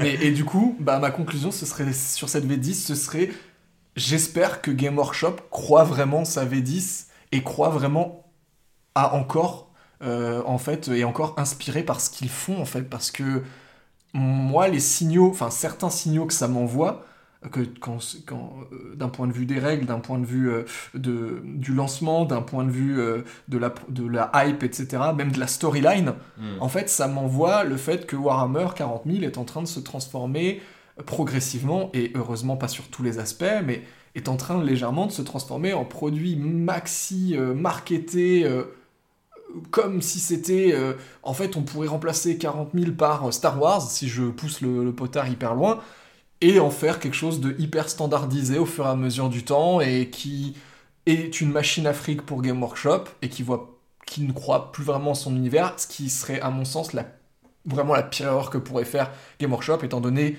bah, l'originalité de Warhammer 40 000, qui est un univers unique, qui retranscrit euh, à merveille plein de choses, et qui englobe aussi plein de choses. Et le pire, la pire insulte en fait qu'on pourrait faire à cet univers, c'est vraiment de dire euh, ah c'est un univers de SF comme un autre en fait. Ça, C'est ce ce que je serait disais sur l'adaptation tout à l'heure. C'est Si ça. c'est générique, c'est terrible parce que ça n'est pas censé l'être. C'est Mais- un hobby total, comme tu le dis si bien dans ton livre. Merci de, Et de euh, placer une référence. voilà. Et, euh, et en fait, ça me désolerait que mon hobby total et celui de plein d'autres joueurs à travers le monde Devienne un hobby deviennent un random. hobby random comme euh, de regarder une série sur Netflix ou d'aller acheter des Lego au Lego Store en fait. Mhm. Vraiment, euh, Une sage parole, mais espérons que le Games Workshop veille un minimum au grain. Passons du côté des royaumes mortels, si tu veux bien. Euh, on aura eu droit à une année euh, forcément plus discrète, hein, on pourrait même d'ailleurs dire comme d'habitude, mais tout de même euh, une année qui a redonné ses lettres de noblesse à au moins trois grandes factions sous la forme de boîtes d'armée en fait à chaque fois, et j'ai dit boîtes, pour les Séraphons en avril, les Cités de Sigmar à la rentrée et les Flesh Eater Corps dont on parlait tout à l'heure en fin d'année. Donc le tout avant que la quatrième édition n'arrive, on imagine, en tout cas la troisième édition, elle, va sur sa fin à travers la campagne Dawnbringers. Alors du coup, discutons un petit peu des 12 derniers mois passés euh, dans les royaumes mortels, Raphaël. Euh, Est-ce qu'on joue encore? Je pense qu'on peut spoiler très vite en disant que bah, on n'est plus trop en train de jouer. Donc faut pas forcément prendre notre, euh, notre avis pour argent comptant, mais je trouve qu'il y a un vrai truc euh, qui est un petit peu dommage avec Age of Sigmar, c'est que j'ai toujours eu l'impression que c'était beaucoup plus euh, saisonnier. Dans un- il, y a, il y a une espèce de rotation dans les détachements, dans, dans la méta, etc., qui, se, qui s'incarne peut-être moins bien qu'à Warhammer 40 000. Enfin, en tout cas, je l'ai toujours moins bien comprise, alors je suis plutôt quelqu'un de chevronné et qui passe ses journées sur Warhammer Community. Et j'ai toujours eu l'impression que c'est le jeu, si t'es plus dedans, t'es plus dedans. En Mm. fait, faut attendre euh, un nouveau départ. Et souvent, il n'y a pas 50 espèces de reboots qui te permettent de prendre le train en marche. Est-ce que tu confirmes cette impression? Ouais, je te confirme cette impression qu'en fait on est sur euh, Age of Sigmar, enfin, et moi je suis comme toi, donc j'ai arrêté de, jouer alors que euh, entre la V2 et la V3, j'étais plus hypé par Age of Sigmar que par Warhammer 40 000 parce que la V9 me, me, me désespérait un petit peu et que là, au contraire le, le renouveau de la V3 d'AOS me donnait envie. Et en fait là maintenant ce qu'on s'aperçoit avec la, en fait c'est, on, on va, s- on est obligé de le comparer à la V10 euh, de Warhammer 40 000, même si ce sont deux univers différents, mais les game systems, ça reste des core games de Game Workshop, donc ils, à chaque fois ils font Ils voilà, ils s'inspirent l'un de l'autre, ils utilisent les mêmes dés, etc. Et en fait, le problème de AOS de la V3, c'est qu'on est sur un game system qui maintenant nous paraît vieillissant, en fait, euh, lourdeau, chargé sur certains aspects. Et en fait, le système de saison, il est tellement structurant dans la manière Ouais. dont se déroulent les parties euh, d'Age of Sigmar qu'on est systématiquement, comme tu le dis, si tu n'es pas au fait de la dernière saison, tu rates vraiment, là pour le coup, tu rates vraiment quelque chose. Parce que toi, tu vas pas jouer au même jeu que quelqu'un qui connaît cette saison. Parce que les saisons apportent des scénarios, apportent des artefacts, des sorts, des détachements, et elles apportent vraiment beaucoup de choses. Et vu qu'en plus, euh, Age of Sigmar n'est pas sur un système d'objectifs aléatoires comme peut, l'être aujourd'hui la V10 de Warhammer 40 000, on est vraiment sur un système d'objectifs fixe avec des règles de prise d'objectifs qui sont inscrites déjà dans le scénario. Et ben, euh, en fait, si vous, vous avez l'habitude de n'utiliser que les scénarios de base qui sont dans le livre de règles de base, etc., et que vous vous retrouvez à jouer euh, avec quelqu'un qui, lui, est au fait du dernier euh, manuel du général et connaît tous les, nou- les nouveaux scénarios, vous allez rien comprendre, en fait. Mm. Vraiment, euh, l'adversaire va vous dire, alors moi, je joue ce détachement qui est dans ce manuel du général, et c'est sur ce scénario-là, et regarde, j'ai cet artefact, et maintenant, il y a le système des points de magie déchaînés. Mais tu te souviens d'ailleurs qu'ils avaient essayé en V9 de- d'imposer ce système Exact. de saison sur Warhammer 40 000 et au final ça n'avait jamais ça pris. n'avait jamais pris. ouais. Et euh, du coup, je comprends pas pourquoi ça prend sur Age of Sigmar. Peut-être parce que ça a toujours été le cas, donc les gens sont peut-être plus habitués. mais- Je pense que ça prend sur Age of Sigmar parce qu'en fait, c'est enfin, depuis la V2 en fait, c'est comme ça. Enfin, milieu de la V2, c'est comme ça. Et euh, je pense qu'en fait, les gens ont- et la communauté aussi euh, euh, com- compétitive, c'est focalisé là-dessus parce que Mm. bah, le jeu était tellement plus jeune, si tu veux, que quand il a fallu former une communauté Ils compétitive, bien ils, étaient- avaient déjà un système qui rodé en fait, qui Mm. fonctionne. Et du coup, ils ont pris le pli. Et, euh, et, et- et- Game Workshop a, a bien compris euh, qu'il fallait, enfin pour eux en tout cas, qu'il fallait continuer dans ce système-là. Sauf qu'en fait, maintenant que la V10 est sortie avec une simplification à peu près globale, voilà, on est revenu en arrière, mais aussi on a redistillé des éléments qui étaient propres à Age- of Sigmar, parce que concrètement, les détachements qu'on retrouve dans la V10, c'est Ouais. clairement les sous-factions d'Age of Sigmar qui permettent de jouer telle ou telle ça. unité en battle line, etc. Donc, en fait, on, on commence à, à- à atteindre le point où il va falloir que cette V4 qui va arriver bientôt, potentiellement, elle prenne le meilleur de la V3 et le meilleur de la V10 de 40 000 pour nous accoucher d'une V4 qui donnera aussi un- une nouvelle impulsion en fait euh, au jeu parce que c'est vrai que là euh, on est euh, on est sur quelque chose de trop vieillissant je pense. Ok, c'est possible. Après, à défaut, à l'inverse, peut-être que si les mécanismes sont vieillissants, en tout cas de notre, de notre point de vue un peu extérieur, la gamme, elle, elle a jamais été aussi euh, ravissante et aussi moderne, ce qui est assez bizarre parce qu'elle elle, s'est plutôt contentée sur cette année de faire, euh, de, de ramener à la vie des factions un petit peu historiques, que ce soit l'Empire pour Battle qui s'est un peu racarné dans les cités de de Sigmar, et bien sûr les Séraphons et euh, les Ghouls des Eater Corps, dont on s'attendait pas vraiment à Non. ce que, en tout cas quand euh, Age of Sigmar a démarré, on s'est dit bon bah c'est des factions qui vont rester là, on va dire un peu des, des- des factions un peu historiques, mais qui vont, qui vont jamais revenir euh, à fond, Enfin, Ouais, tu vois, pas en- partie prenante. Ouais, c'est euh, ça, pas forcément en grande pompe et tout. Et à tel point d'ailleurs que ça crée des espèces de, de, de- de paradoxes, c'est-à-dire beaucoup de gens par exemple se sont dit Ah, mais du coup, euh, les hommes lézards à, à- à Battle, enfin The Old World, sont une faction un peu Legends dont, enfin, dont Games Workshop a déjà annoncé qu'il n'y aurait pas de sortie, Mhm. qu'il n'y aurait pas de livre d'armée pour tout ça. Et en fait, il y a plein de gens qui disent Ah, bah c'est un peu emmerdant, mais ouais, mais en même temps, bah, ils les ont refait à Age of Sigmar où ils ont un rôle limite encore plus important, plus connecté au lore, etc. Et euh, je sais pas, qu'est-ce que tu en penses de ça? Est-ce que ça, au moins, de ce point de vue-là, j'ai l'impression que ça fait briller le jeu et ça donne un peu l'impression qu'il est prêt pour une V4 qui peut vraiment taper et où personne va se dire, surtout que les rumeurs, c'est quand même que l'une des dernières factions qui est un peu poussiéreuse, c'est les Skaven. Mm. Les rumeurs, c'est que c'est quand même les Skaven qui seraient dans la boîte de base. Donc, euh, ils arriveraient avec une gamme toute refaite. Ça pourrait vraiment péter de se dire, ok, bon là je me mets à Age of Sigmar parce que j'ai même pas le- l'excuse de jouer une vieille faction. Toutes les factions maintenant sont refaites, ou presque. Ouais. En fait, c'est euh, ripper les zombies. Voilà. Alors ça, c'était dans mes... On en reparlera dans, dans nos ratés, mais, euh, mais, mais par contre, euh, c'est vrai que c'est une année qui a vu le- l'explosion, le, renouveau de certaines gammes historiques, avec des guillemets, parce que bah, Age of Sigmar n'est- pas si vieux que ça, hein, mine Ouais, de rien, mais, mais- euh, c'est des- c'est trois armées mais qui voilà. viennent du vieux monde. Mais ces trois armées héritées de Battle qui ont réussi une transition Age of Sigmar hyper bien, euh, surtout euh, les Séraphons, enfin, euh, je pense que tu seras d'accord avec moi, Je suis complètement Voilà. mais, mais même hein, les, les autres sont, sont incroyables aussi, mais surtout, je pense que là, Game Workshop est vraiment en train de... En fait, pendant assez longtemps, ce, ce flou entre bat- Feu Battle, Age of Sigmar, potentiellement The Old World, c'était très... euh, on va te garder ça, mais en fait pas, mais en fait ce truc-là, à la... Il y avait du flou. Ouais, il y avait du flou. Et là, il commence vraiment à prendre position et à dire, ok, euh, les Cities of Sigmar, c'est maintenant, ce sont les croisades humaines de Sigmar euh, dans, les, dans les royaumes mortels. Ce sont des hommes d'armes, ce sont des hommes du peuple, nanana. euh, et, euh, et on leur sort une gamme de figurines, on leur sort un lore même avec, euh, bah, Mhm. tu en parlais dans un épisode que tu as fait sur la faction, mais avec voilà des nouvelles euh, personnalités, des nouveaux héros, des nouvelles héroïnes qui, qui donnent du corps à la faction et qui lui donnent du, du matériel de base euh, vraiment tangible. Euh, le seul bémol que je donnerais, c'est que du coup, le côté melting pot, on le perd un petit Mm. peu, et clairement, dans le Battle Tome, on retrouve euh, un peu de nains et un peu d'elfes qui sont là pour faire bonne figure, parce qu'on sait très bien, C'est les tokens. voilà, et qu'ils vont pas rester très longtemps. Ouais. Quand ils auront leur Battle Tome respectif et qu'il y aura une nouvelle édition, on va gentiment leur donner la porte de sortie, je C'est pense. bien possible. Mais, mais en dehors de ça, maintenant la faction a son identité propre. Ouais. Et globalement, Age of Sigmar a, pour sa troisième édition, je trouve, très bien réussi à euh, réiconiser chacune de ses factions. Ouais, et en plus, ce qui est marrant, c'est que quand je t'écoute, je, j'ai l'impression que ça, tu mets le doigt sur un paradoxe, c'est que euh, ce que j'ai beaucoup euh, présenté, notamment quand euh, JB était là à chaque épisode, comme un espèce de retour de The Old World, euh, à travers certaines factions qui reprenaient certains thèmes un peu plus grimdark, etc., je me disais, ah, c'est un peu un abandon de, ce que, de la promesse originale de Jeff Sigmar.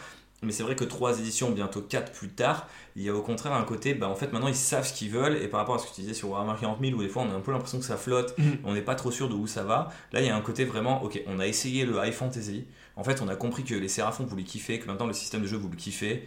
Et ben, on refait les séraphons un peu à l'ancienne, avec deux trois éléments nouveaux qu'on se serait peut-être pas permis dans le vieux monde, où on en profite pour faire parce que bah, ils ont ils ont des, des, échelles, ils ont euh, des, des, types d'unités qui sont un petit peu nouveaux et tout. Et je trouve finalement l'un dans l'autre, enfin, euh, les figues euh, font foi en fait. C'est-à-dire que quand tu vois la gamme, les trois gammes dont on parle, à aucun moment tu peux te dire oh putain ça fait chier, ils ont développé trois factions du vieux monde. T'es en mode bah putain euh, ça tape quoi, c'est les meilleures figues de fantasy que j'ai jamais vues de ma life. Vraiment les trois sont incroyables et euh, deux des trois donc les Séraphons et les Cités de Sigmar c'est enfin en tout cas à Battle c'était mes armées préférées, l'Empire et les, et Mm. les hommes lézards. Donc en fait euh, je les vois réincarnés et je suis obligé de je suis obligé de tirer mon chapeau. Et d'ailleurs euh, du coup j'enchaîne très vite sur mes, deux premières réussites. C'était la gamme Cities of Sigmar et la gamme Séraphon dont on a peut-être suffisamment euh, parlé. Je vais enchaîner sur un raté. On en a déjà parlé aussi donc en fait ça va aller très vite. Perdu complètement dans l'économie de et le déroulé de- des saisons par contre il y a un autre truc aussi qui me chagrine un peu c'est le côté Army Box ça c'est un peu le, Ouais. c'est le côté c'est le revers de la médaille c'est-à-dire ce côté un peu exclusif de faut se jeter sur cette euh, alors Age of Sigmar il, y a, elles disparaissent moins vite Ouais, parce Euh, qu'il y a moins de il y demandes. a moins de demandes mais il y a quand même ce côté ah euh, il faut que tu topes cette boîte parce qu'il y a la, le livre d'armée et il y a toutes les nouvelles unités et tu les as deux mois avant les autres gens et genre en fait je trouve que là aussi ça crée une espèce de d'usure où genre là il y en a eu trois cette année et la rumeur veut qu'à Warhammer 40 000 cette année quasiment toutes les factions auront une boîte d'armée et euh, je sais pas si c'est un truc qui leur permet de réguler ou de reconstruire encore plus de hype mais il y a un moment où c'est fatigant en fait Mm. il y a vraiment un moment où c'est fatigant et j'ai j'ai vraiment l'impression que il faut le rappeler, mais les figurines ne disparaissent pas. Tu vois, elles sont pas juste dans cette boîte. Mais c'est vrai que ça, ça crée un espèce de truc de. Ah, il faut, il faut que je l'ai. Et je sais pas, ça me saoule. Et, euh, et, et donc, fallait que je le mentionne dans, dans- dans les ratés. Euh, surtout que, en plus, parfois, les, les boîtes sont pas toujours. euh, je sais pas, je trouve que les, les, les, les livres en édition collector, je, je- je trouve que ça devrait être des absolus bangers à chaque fois. Ouais. Et je trouve qu'il y a des fois des trucs où c'est un peu la flemme, petite, euh, petite reliure dorée, Ouais, et puis on n'en ouais, parle plus. Quoi. Bref, qu'est-ce que tu as à me dire euh, de positif ou négatif? Sur quoi tu Bah, alors, enchaîner Je vais, je vais compléter en fait ce que tu dis euh, sur un peu un, un- un raté à mon sens parce qu'on on vient de dire qu'il y a effectivement euh, plusieurs gammes qui ont brillamment euh, été euh, rénovés, etc. Mais il faut aussi parler de la fainéantise, je trouve, de certaines, certains Battletomes, de certaines factions, et globalement l'annonce de certaines factions, où on te largue un seul personnage, un héros, sur, sur des factions qui en plus ont déjà 60 héros à disposition, donc c'est un peu en mode encore un héros, j'en ai déjà 12, merci. Mhm.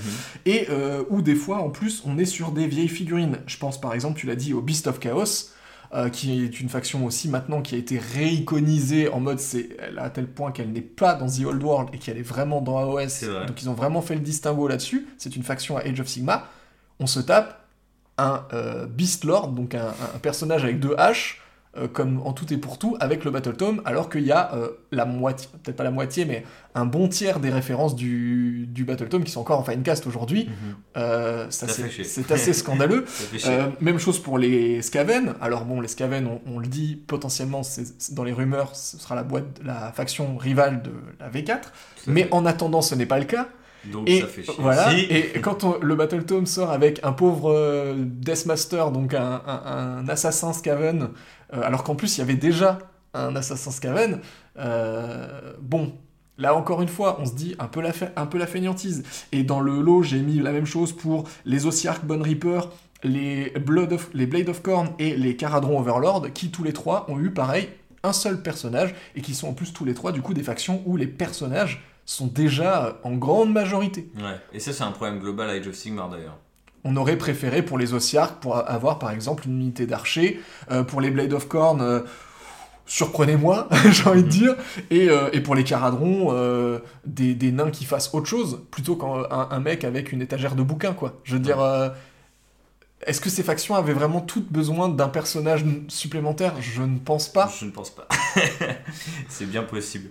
Non, effectivement, bah, c'est un autre truc que je me suis tâté à mettre dedans, mais je pense que le côté saisonnier de, de, of Sigmar me, peine un peu plus, mais c'est vrai que le côté euh, l'avalanche de perso euh, dans un jeu qui a toujours été très Hero Hammer, c'est son identité, je sais pas, en fait je trouve que ça devrait être abandonné et je, je croise les doigts pour que la, V4 prenne des notes par rapport à la V10 et dise bah en fait euh, on a un jeu dans lequel il y a une chier de personnages, franchement la V10 a montré que bah, du coup, dans des factions où il y en a plein, c'est hyper bien. Euh, chacun ramène un bonus, tu l'attaches à une unité. C'est des persos qui, le plus souvent, en plus, peut-être si on parle de Stormcast, c'est des persos un peu burnés, mais pour la plupart, c'est quand même des trucs assez lèges. Mm. Et ça peut être sympa. Et aussi, peut-être rééquilibrer le jeu sur le côté, plutôt que de jouer euh, un dieu à 900 points et 1100 points d'armée, avoir un côté, bah ouais, si, euh, il y a 10 unités et chaque unité a son petit perso. Moi, je trouve que c'est plus Warhammer dans l'esprit, même si ça fait toujours plaisir de jouer des grosses pièces.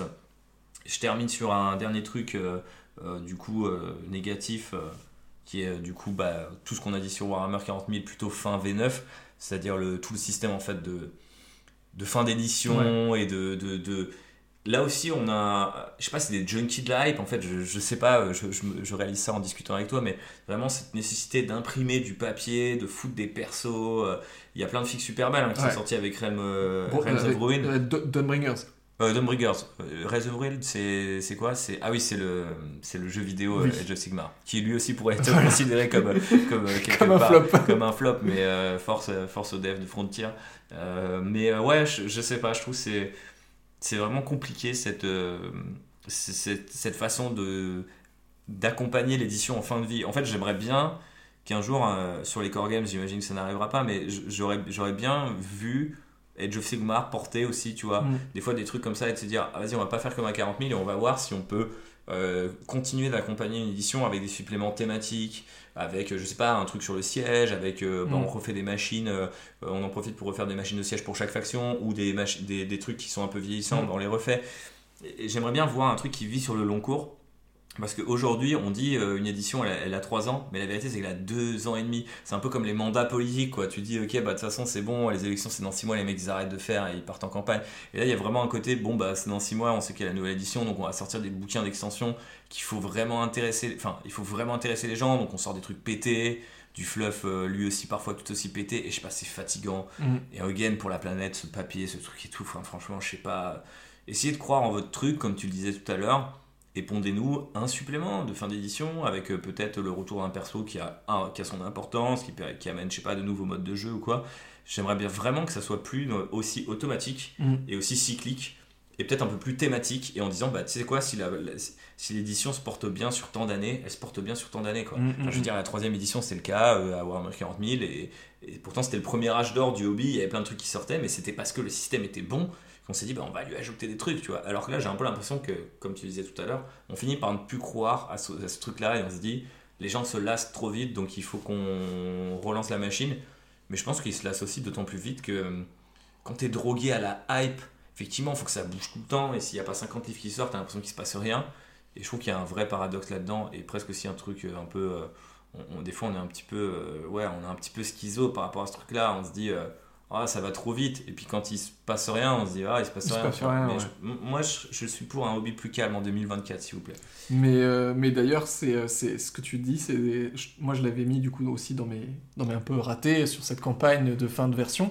Et surtout, si je la compare à la campagne de fin de version de la V2, donc Broken Realms, qui avait réussi pour le coup à susciter un peu d'intérêt, déjà au niveau du fluff, parce qu'il se passait des choses qui avaient des conséquences dans le fluff. Mm. Euh, et ça, c'est mine de rien, euh, en fait, euh, si tu fais vivre un jeu à travers son fluff et que chaque édition apporte des réelles conséquences sur l'édition suivante, bah, c'est intéressant. Euh, on sait que c'est plus difficile à 40 000, mais en tout cas, Ouais. Age of Sigmar peut se le permettre. Et surtout, le, tu vois, la V2 avait ce gimmick de euh, les magi- la magie est débridée, et ben on fait des sorts persistants. ouais. Euh, les, les- les factions, entre guillemets, euh, prennent plus d'importance dans les royaumes mortels, elles ont un décor. Tu vois, enfin, il Ouais. y avait ce gui- il y avait un il gimmick. ouais. Il y avait un gimmick, alors même si parfois il était un peu claqué, pas très bien exécuté, et puis euh, plus on avançait à la fin de l'édition, moins le gimmick était présent, donc voilà. Mais en tout cas, il y avait un truc. Hmm. Et c'est vrai que là, sur Dawnbringers, donc ce- ce- ce- cette fin de V3, il y a des feats qui sont incroyables. Euh, Il y a des sorties qui devraient être incroyables. Par exemple, pour les Flash Eater Courts, on, a le retour de Ushoran, qui est le Mortark euh, euh, des- de la folie, enfin des, des Flash Eaters, et qui est une fille incroyable. Ça devrait être un- une enfin ça devrait être une folie dans le sens où c'est un personnage historique, même déjà du vieux monde, et euh, dont on attendait le retour depuis bah, trois éditions, parce que bah, euh, dans le fluff, la hype nous teasait son retour, et là, en fait, il arrive au milieu de euh, un fois- nain en slip et un autre truc. Ouais, et puis euh, des fois tu dois t'intéresser à des persos euh, comme là, euh, je, je sais plus, là ils ont annoncé euh, au Las Vegas Open euh, un nouveau perso, euh, je crois pour les Daughters of Cain. Ah oui, euh, la, la voyante, euh, la voyante Ouais. avec ses, ses- ses corbeaux, là, Ouais. qui est magnifique. La, la fille est super et je crois qu'elle est en couverture du bouquin. Oui. Mais je, je sais pas, des fois en fait je me dis, mais bon, ils l'ont fait pour euh, Ark of Omen et Warhammer 40 000. Il y en a un qui s'appelle le Lion. Mais du coup, vraiment, il y a un côté, euh, des fois vous avez des persos stylés.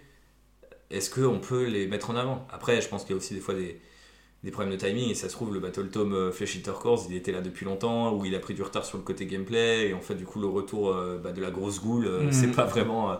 même si nous, entre goules, euh, on est content de le revoir Ah bah revenir, oui, oui. mais mais ouais, effectivement, je, je suis d'accord avec toi, c'est un peu emmerdant. Un, un truc positif pour terminer, peut-être? Moi, j'avais Warcry qui brille toujours. Ouais, bah, j'avais aussi Warcry hein, dans, le, dans les, les, les, les impeccables. Alors bon, même si euh, maintenant euh, le, la dispo des bandes à part euh, est un petit peu euh, toujours... euh, Bah, avec ses problèmes Voilà. d'acheminement et tout. mais, mais par contre, sur le game system, sur les sorties, sont, c'est toujours impeccable. Les bandes, elles sont, sont- magnifiques.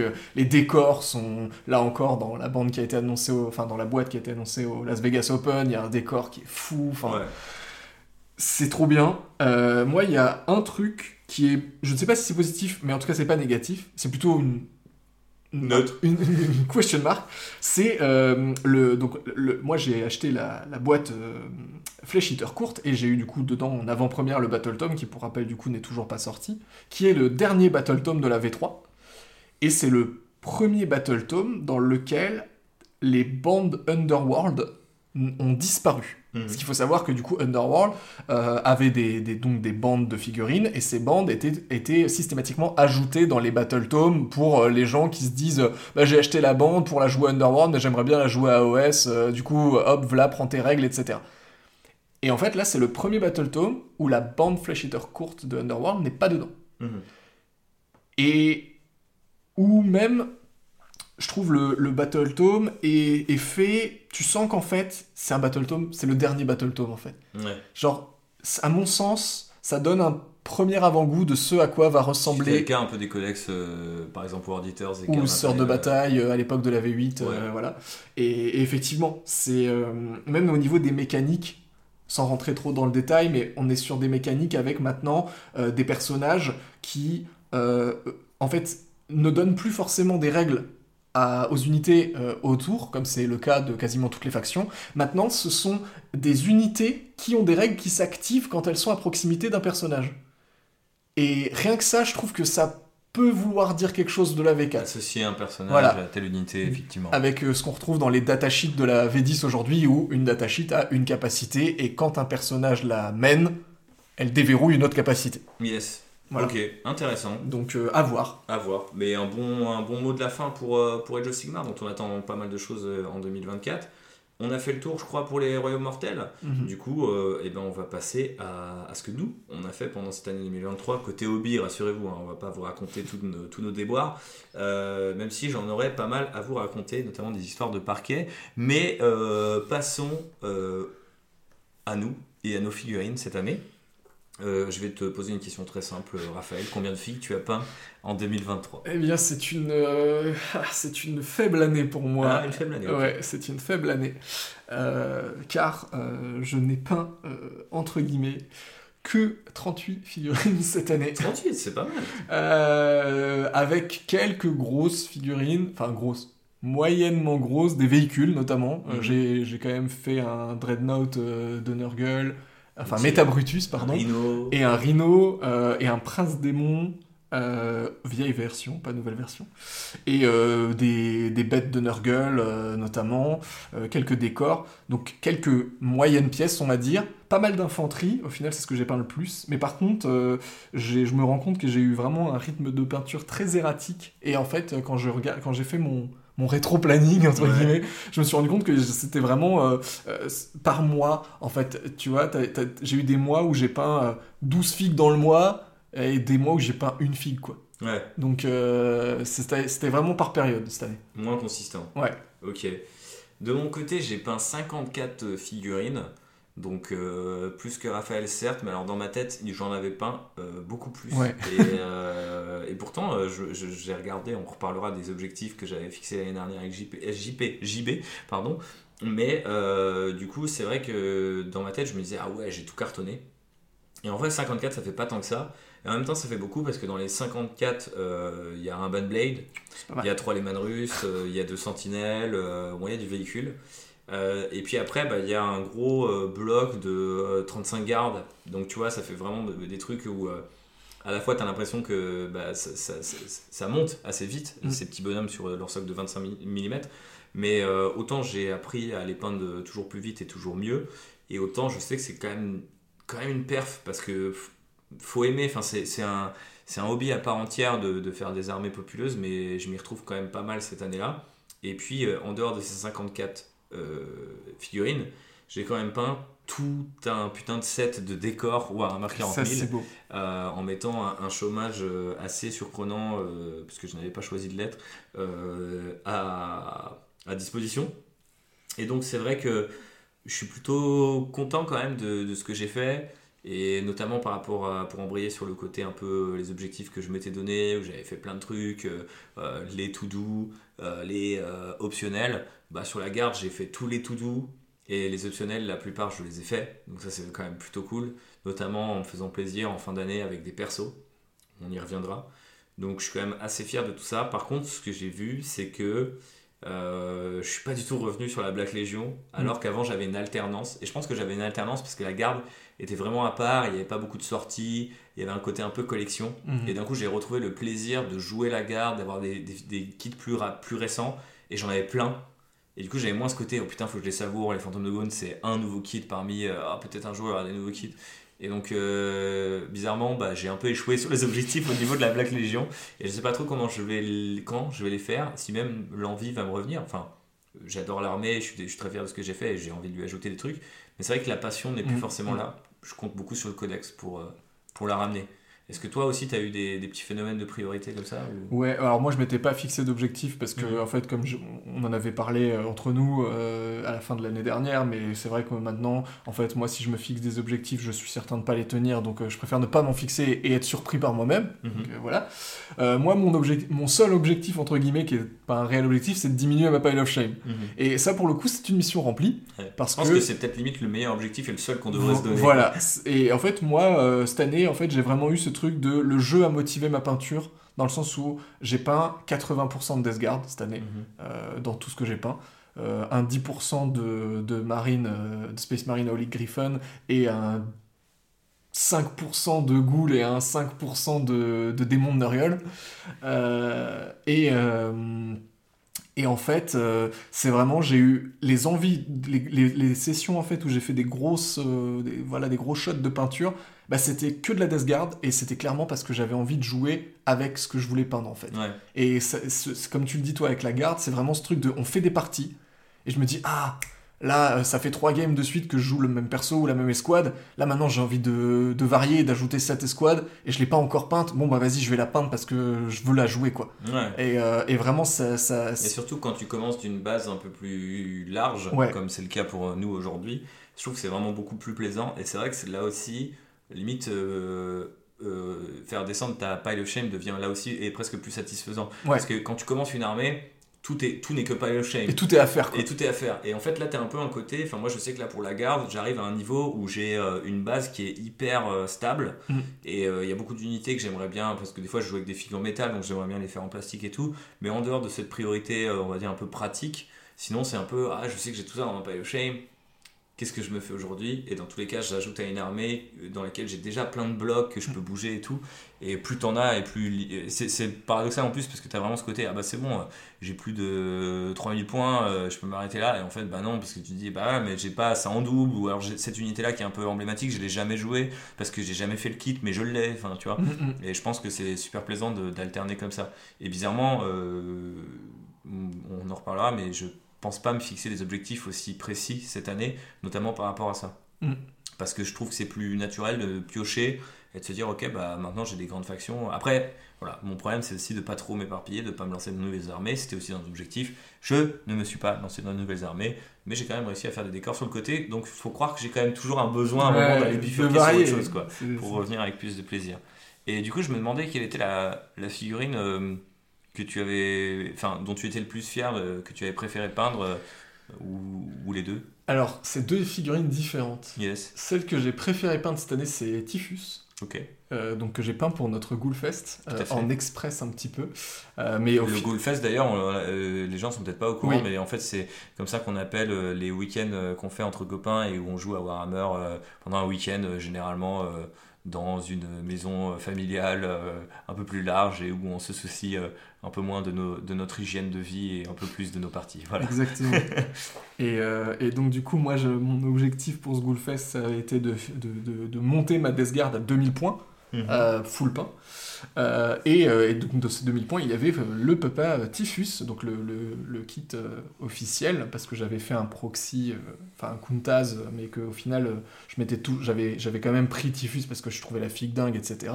Je me suis dit, allez, bah, il est temps, je le peins. Et en vrai, j'ai vraiment beaucoup aimé le peindre. C'est bah, comme toute la Death Guard, c'est toujours un régal à peindre. C'est extrêmement blocky, c'est extrêmement des lignes bien délimitées, des belles sections, etc. Mais même, je trouve que la sculpture en elle-même. Alors, je n'ai pas monté les mouches horribles qui sont Moi sur, non plus, voilà, qui sont sur son pack dorsal. Elles sont pas sur euh, Moi je les ai gardées pour une conversion de prince démon mais mais en fait ah je oui, le sur les ailes ça ben voilà. Donc, mais je le trouve en fait de base même sans les mouches je trouve la, silhouette elle est elle est ouf. elle est esthétique comme pas possible euh, la faux levée vers le ciel etc machin. Donc voilà ça c'était vraiment un un super plaisir à peindre la fille que j'ai adoré en mhm. plus j'en suis assez fier. C'est je sais pas la fille dont je suis le plus fier ou quoi mais Elle est à un niveau un peu plus que mon standard habituel, donc euh, voilà, c'est très bien. Et au final, par contre, la fille que j'ai euh, dont je suis le plus fier cette année, eh bien, c'est un, c'est un euh, de mes Howling Griffon, donc un des premiers que j'ai peint. qui est du coup donc les Sternguard qui sont ceux de la boîte Léviathan, que j'ai pris comme ça sur Vinted, euh, à la base juste parce que j'adorais les figues, et en fait je me suis dit, ah, petite force de, petite force de Howling Griffon là, parce que j'aime les challenges et les chapitres euh, Space Hmm. Marine en couleur alternée, pourquoi pas hein, Pour ceux qui voient pas, c'est une alternance jaune-rouge euh, En damier. en damier, ouais. Voilà, donc cette année euh, j'ai fait des tests de plusieurs chapitres Space Marine et j'ai offert un de ces petits Space Marine à, à plusieurs de personnes, euh, toi et, et Thomas notamment. Euh, et en fait, euh, je me suis décidé pour les Howling Griffon et du coup je me suis dit allez c'est parti, euh, je vais tester maintenant que j'ai- testé le schéma, je vais le faire sur un Stern Guard. Et en fait j'ai trouvé, bah, déjà j'ai bien kiffé le peindre et surtout en fait quand j'ai fini, j'ai regardé la fiche, je fais ouais franchement je pense que c'est le pic Ça pète. Ouais, franchement, c'était ça. Et c'était vraiment genre, je pense que je- là, je, je suis arrivé à ce stade-là, je, peux, je pourrais faire mieux, je pense, en, en- en passant encore du temps et tout sur la figue, mais avec le ratio temps que j'y ai passé, vraiment, le résultat, je le trouve ouf. Et à mon humble niveau de peintre, hein, j'ai pas un niveau de ouf, hein, pas du tout, hein, mais, euh, Non, mais au-delà du niveau, il y a un vrai truc, moi, que je cherche chez les gens, c'est le style. C'est ça. T'es sorti complètement de ta zone de confort pour faire un truc qui, a- qui est un All-in Griffon pur jus et dans ce côté un peu, euh, les Anglais disent crisp, ouais. en mode euh, putain, ouais, la figue est belle, la figue, elle a, elle a ce flow euh, des All-in Griffon, ce qui est très particulier, faut, faut aimer, mais moi je trouve que ça, ça envoie et c'est pas. euh, c'est pas évident pour euh, un mec qui utilise beaucoup le contraste, qui aime bien peindre des trucs un peu gluants, un peu chers, etc., d'arriver sur du Space Marine et qui puisse du Space Marine aussi médiéval dans le côté coloré que ça peut Mm. apporter, chevalier. euh, franchement, non, c'est un gros taf, mec, hein, tes, All-in Griffons. Tu n'as pas à rougir. Mais en tout cas, euh, cette figue est, très cool. Enfin, je suis très content de cette figue. On mettra des, photos sur les réseaux que, vous puissiez admirer tout ça. Euh, de mon côté, ma figue euh, préférée euh, à peindre, euh, je sais pas trop. Franchement, j'ai peint pas mal de choses et je crois que j'ai. En fait, moi j'ai toujours un peu le coup de cœur sur les escouades de base, donc je sais que j'ai pris beaucoup de plaisir avec les Cadiens. Mais en fait, la refonte est tellement complète que quasiment toutes les figues que j'ai peintes sont sur ces modèles de nouveau, nouvelles, euh, nouvelles gardes impériales. Euh, après, par contre, la figue dont je suis le plus fier, c'est le colonel Katachan qui traînait depuis mes 30 ans dans la Pile of Shame, sur lequel je me suis bizarrement. euh, j'ai pas eu vraiment l'impression de m'appliquer, je l'ai fait en même temps que plein d'autres personnages. J'ai beaucoup hésité entre lui et le commissaire aussi, que j'ai trouvé vraiment bien. Euh, là, pour le coup, c'est une figurine qui a beaucoup fait parler d'elle, mais que je trouve euh, plutôt, euh, plutôt chouette. Et euh, c'était marrant cette fin d'année où je me suis dit est-ce que je me tape encore euh, 10 gardes impériaux ou est-ce que je me fais un petit kiff et j'assemble. je sais plus, 4 ou 5 personnages qui traînaient. Donc j'avais un Vindicar, j'avais un Technogur, j'avais un colonel, j'avais un, commissaire et j'avais un, autre officier garde. Et bah en fait, je me suis dit, ça fait comme une espèce de petite escouade, mais chaque figue sera différente. Et j'ai vraiment, vraiment apprécié euh, peindre ça. Et je sais aussi que le Technogur, typiquement, vu que c'était pas du tout dans les couleurs habituelles, ça m'a fait une espèce de, de bouffée d'air frais Mm. euh, dont je pensais pas avoir besoin, mais quand je l'ai quand je l'ai peinte, j'ai aussi dit ah ouais ok cool. Ça me fait penser que j'ai mis un Tank Commander euh, à la tourelle de mon Ben Blade et j'avais commencé à peindre des trucs en vert parce que je voulais qu'il ressorte un peu plus que bah, de la tourelle qui est déjà bleue et marron. Donc j'avais pas trop envie de lui mettre trop de bleu et trop de marron. Et en fait en peignant du vert, je me suis dit oh putain en fait je, je me rends compte que je suis en je suis en manque d'autres couleurs et là Mm. je peins trop souvent la même couleur. Et euh, c'est pour ça que je suis passé sur ces persos parce que ça me permettait aussi d'aller euh, faire ces choses là donc euh, si vous avez jamais un moment un petit un petit période de creux et ben vous pouvez vous jeter sur, sur un perso ou deux et, et essayer en tout cas d'avoir le même plaisir que moi j'ai ressenti. Passons maintenant avant de parler gros kit challenge à 2024 et je voulais te demander Raph si tu avais des objectifs alors tu disais que tu t'en donnais plus donc j'imagine que pour 2024 ça n'a pas changé Alors ça n'a pas changé, mais euh, là l'objectif, ça va être de encore plus réduire les pile of shame. Non, surtout moi, en vrai, j'aimerais bien avant la fin de l'année. Ça, ça- c'est un long shot, mais avant la fin de l'année, j'aimerais bien faire une partie de 1000 points euh, de V10 avec euh, mes Howling Griffon. nice Euh, donc ça me fait, je sais plus tu combien. dois pas être en si loin si? Ah si si, j'en suis encore Ouais. assez loin, mais euh, mais j'ai toutes les filles. ouais Donc j'ai 1000 points. Euh, En, en achat, je n'ai acheté entre guillemets que 1000 points euh, Mhm. de figurines pour faire vraiment une, une liste à 1000 points. Et, euh, et donc en tout, ça me fait, je crois, une, une, une quarantaine de figurines. Euh, c'est pas beaucoup, hein. en 1000 points de Space Marine, en fait, tu te rends compte que ça fait pas beaucoup de filles. Euh, mais ouais, Bah, doit être- 40 figues à 1000 points c'est quand même déjà énorme Ouais, mais, mais je veux Il y a dire. une époque euh, où on n'en alignait pas au sang. Certes, mais tu vois, moi qui ai l'habitude de jouer euh, Oui, du démon ou du, du marine de la peste. Euh, mais bref, euh, du coup, je- voilà, euh, ça serait, je pense, mon objectif d'ici la fin de l'année de pouvoir faire une game euh, à 1000 points, tout peint avec mes Howling Griffon. Je serais hyper content, je pense, de les, de les mettre sur table. revenir du côté de l'Imperium. Ok, ok, je note. Euh, bah, moi, je sais pas trop. Euh, J'avais gardé ma note dans mon téléphone sur, mes, sur mon Obli Pledge 2023. Et euh, j'ai deux idées, c'est-à-dire soit être un peu plus vague et me dire, bah en fait, euh, continuer Black Legion et Garde Impériale comme j'ai fait sur cette année-là et ça a plutôt bien marché. Je pense pas avoir besoin d'objectifs maintenant parce que je suis vraiment à l'aise dans ces deux armées-là. Mais euh, quelque part, ça prouve une forme de maturité, tu vois, d'une Ouais. année à l'autre, comme- qu'on peut acquérir en tant que hobbyiste. Mais il y a un truc qui me plairait bien aussi, c'est d'essayer de me motiver sur des espèces de. hum, ce que j'ai appelé un peu des formations. Et de me dire, euh, tu vois, par exemple, euh, ben, j'ai des tanks qui traînent, et ben je tape deux tanks ou trois tanks en même temps. Et après, une autre formation un peu plus élite, bah, je vais faire du Kazerkin. J'ai mes frères qui m'ont offert les cavaliers d'Attila, bah, je vais faire les cavaliers et euh, les Hontus, tu Mm, vois. mm, mm. et essayer de faire des espèces de trucs un peu thématiques en me disant ok ça c'est le mois euh, je peins des chevaux. Ça c'est le mois euh, je peins des chars.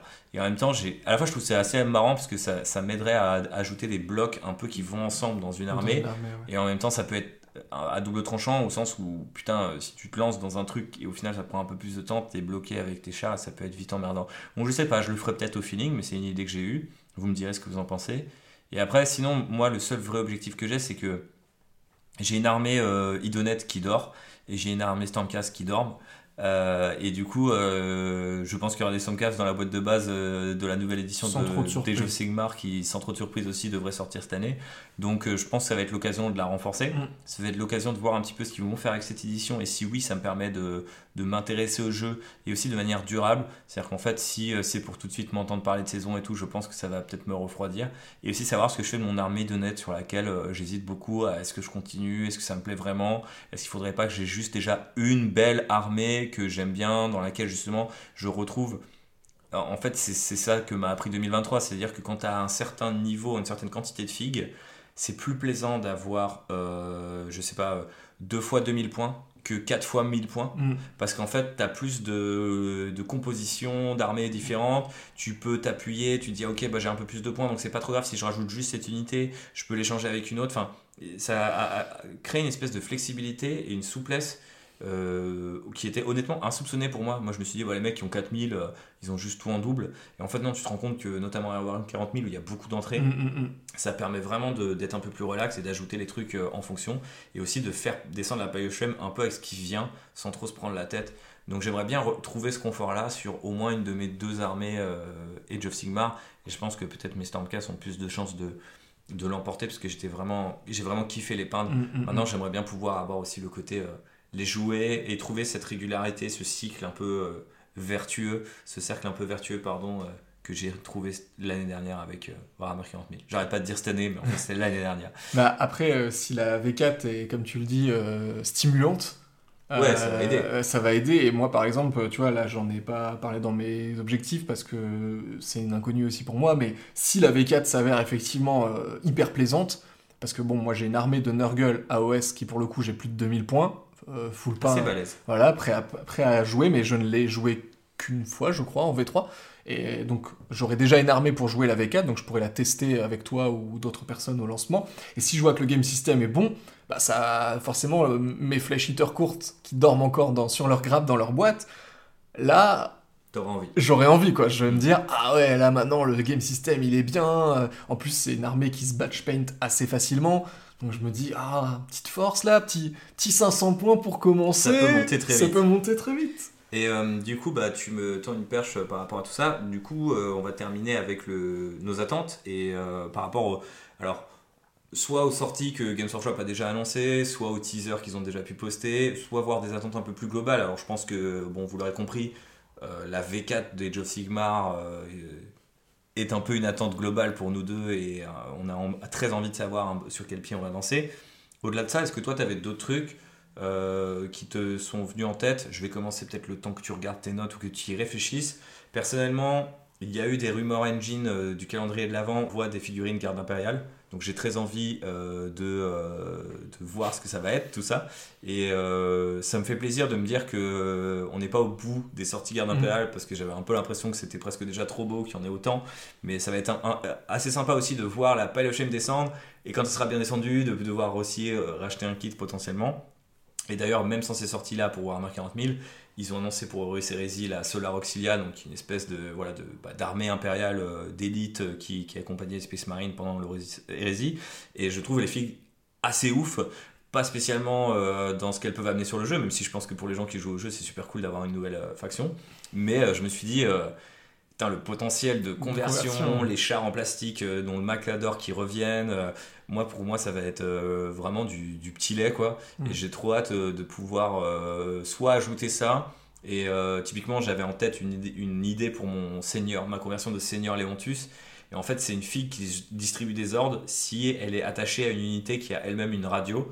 Et en fait je trouvais ça toujours trop bizarre qu'il y ait ce mec, tu sais hyper bien apprêté, pas du tout militaire, mais Napoléon. Quoi. Ouais, voilà, c'est ça. Mais je me suis dit, s'il est avec des mecs qui sont en mode euh, Seconde Guerre mondiale, enfin, je trouve ça un peu étrange, même si c'est le mélange, ça fait un peu partie de la guerre impériale. Et je l'aurais bien vu avec sa propre unité qui est juste là pour ça et que je joue limite que en espèce de garde d'honneur. Et quand j'ai vu ces putains de Solar Auxilia, je fais ok, c'est bon, j'ai la garde d'honneur, ils sont là, je les convertirai. Je, pense, je sais pas si je le ferai tout de suite, mais c'est typiquement un même truc euh, voir arriver ces figues-là et, les, et les, les, voir réinterprétées par la communauté garde impériale qui est toujours ultra créative, mm, mm, c'est un mm. des trucs que j'attends le plus pour 2024.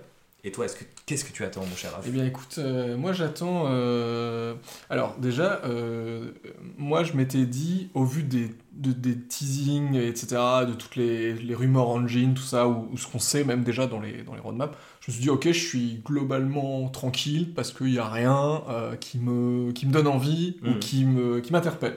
Donc je me suis dit, ok, c'est cool.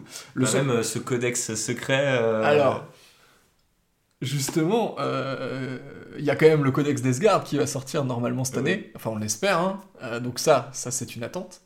Parce que qui dit codex dit potentiellement aussi nouvelle release euh, pour l'armée avec, sachant que j'ai toutes les entrées du codex sauf Mortarion aujourd'hui. Mhm. comment dire que bah il va me falloir le ou les nouvelles entrées. Euh, ça, c'est une chose. Deuxième chose, euh, je vais me. Je pense qu'à un moment donné dans l'année, je vais m'offrir aussi le magnifique euh, cavalier de Nurgle qui est sorti pour la fin de V3, là, le Harbinger of Decay. Pour Age of Sigmar, Pour Age of Sigmar. Et que la figue, je sais pas encore si je vais la jouer en AOS ou la convertir et la Kuntaz en 40k, en Prince Démon, j'en sais rien. Enfin, la figue, elle est folle. Donc, la figue est folle. Voilà, et... C'est le Dev Dealer version Nurgle. C'est ça. Voilà, on aime ça. Et sinon, il y a un Rumor Engine où il y a une main avec un parchemin et un symbole de Nurgle euh, griffonné sur le parchemin, et la main fait un peu main de démon, etc. Et ça, donc moi, j'ai une collection de Nurgle hein, dans l'épisode euh, où je raconte un peu mon histoire, j'en parle. Euh, et je t'avoue que si ça annonce une nouvelle sortie d'un démon ou d'une refonte d'un démon, par exemple Epidemus, qui est un kit en finecast horrible pour les démons de Nurgle, démons de Nurgle, si, euh, si c'est une ressortie plastoc de Epidemus pour le codex démon, je vais être très content quand même. Bah euh, parce que bah, le codex démon, j'ai joué que deux fois avec, enfin l'index démon, pardon, je jouais que deux fois avec en V10. Je trouve, le, je trouve c'est sympa, mais en fait, le mono, euh, le monothéiste, c'est pas fait pour. Donc euh, bah, là aussi, j'attends le codex parce que potentiellement, dans le, dans le système de détachement, un détachement par Dieu, un détachement par Dieu, un détachement de Nurgle, je vais être euh, super content. Et si en plus on a une figurine pour l'accompagner, bah franchement, je vais pas cracher dans la soupe et je vais être super content. Donc voilà, moi mes attentes, ça va être les, les nouvelles sorties pour ma faction de cœur, Nurgle, euh, AOS, A40K, euh, les deux armées, donc Death Guard et Démon, au niveau des codex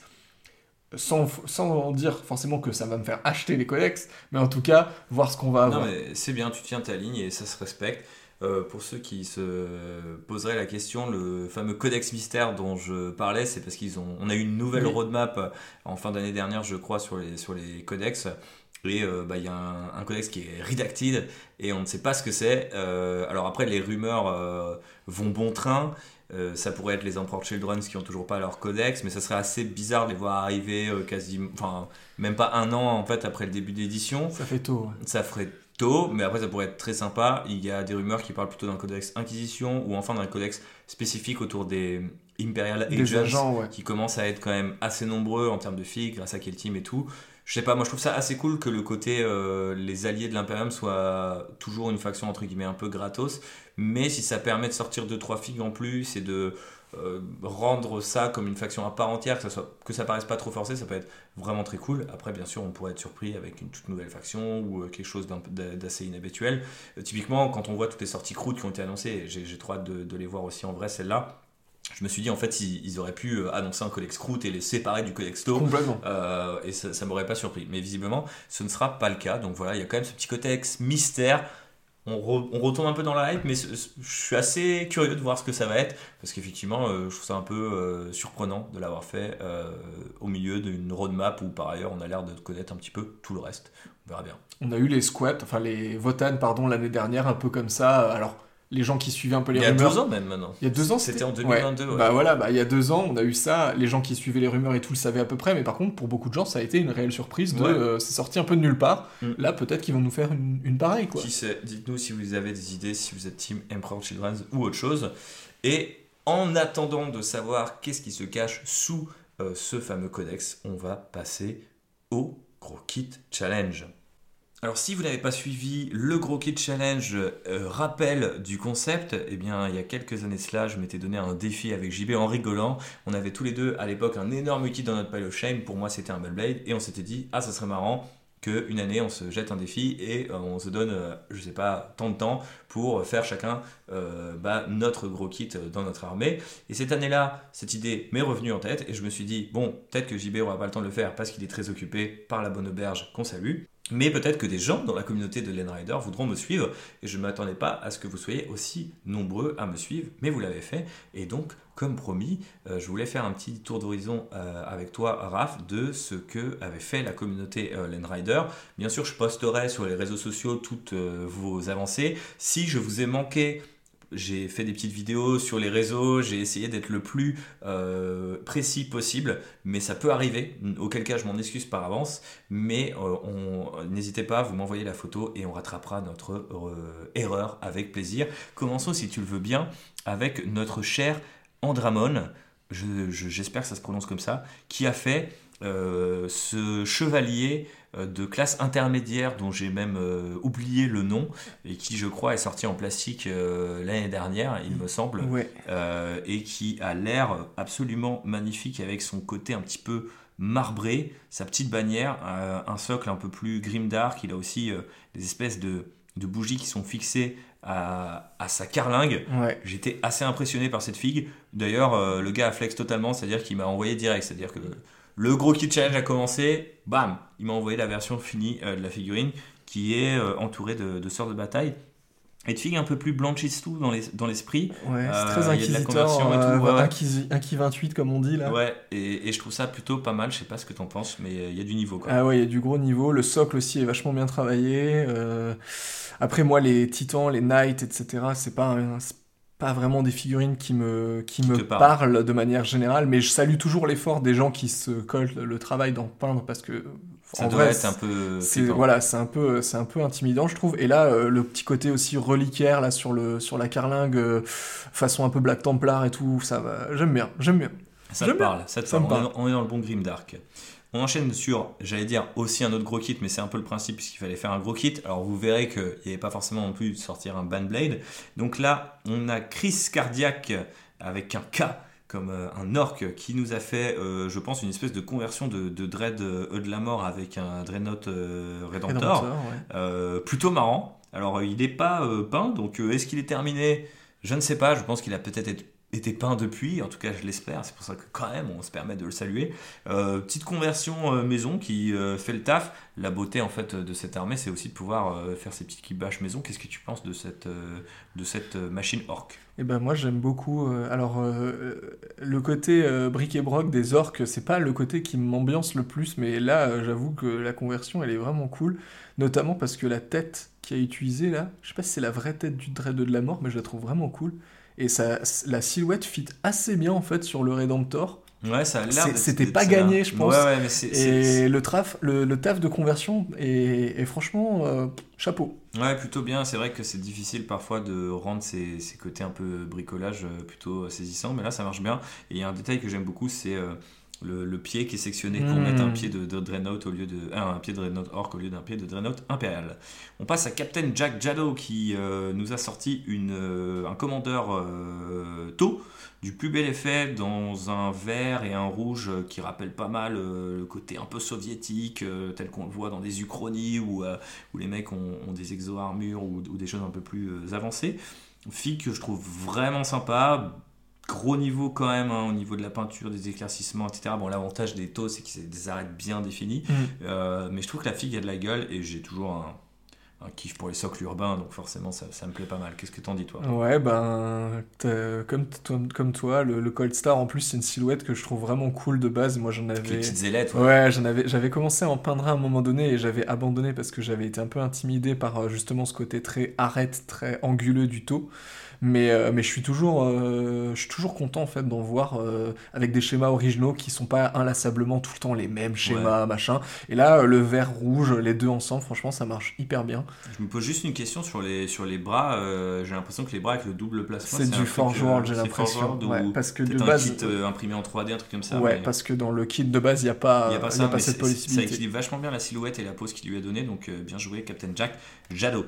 On passe à Crusader Painter avec un, ah. comment on appelle ça, un répulsor. Donc, euh, c'est même un gladiator Ah non, c'est un répulsor. Ouais, répulsor Space Marine, peint en couleur des ultramarines, dans un style euh, airbrush euh, du plus bel effet. Alors il faut savoir que c'est un style que je détestais et depuis que j'ai un airbrush m'intéresse beaucoup. Je ne pense pas en être capable et surtout pas au niveau euh, de Crusader parce que franchement euh, on a presque l'impression qu'il est chromé le véhicule quand tu regardes.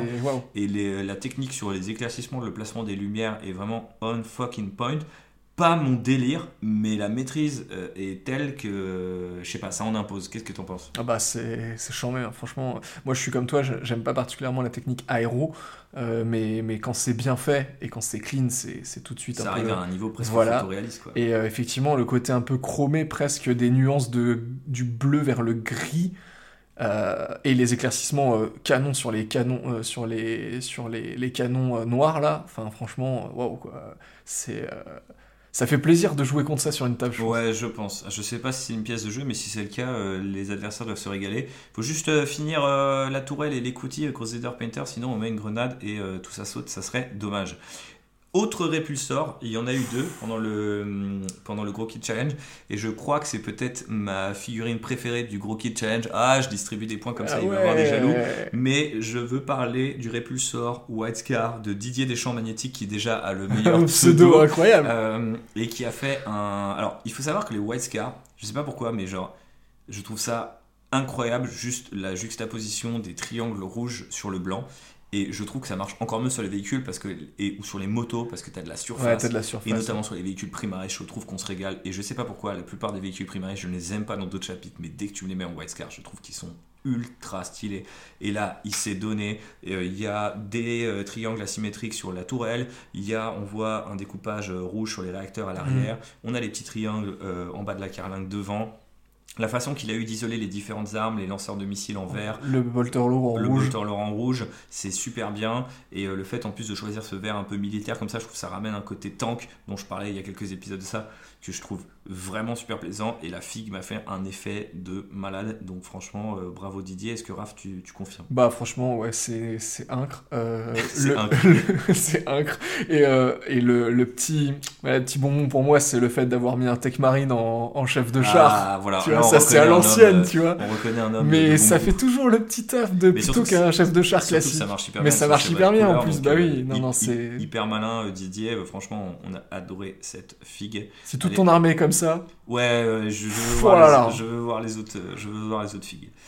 Euh, passons à la suite avec euh, Jasper ou J4ZPR, je ne sais pas comment on prononce, euh, qui est euh, quelqu'un avec qui, qui, je discute assez régulièrement et que je salue donc tout personnellement, qui nous a envoyé un, un, Duc du Changement ou un Kéros, je ne sais pas, c'est celui qui a deux têtes.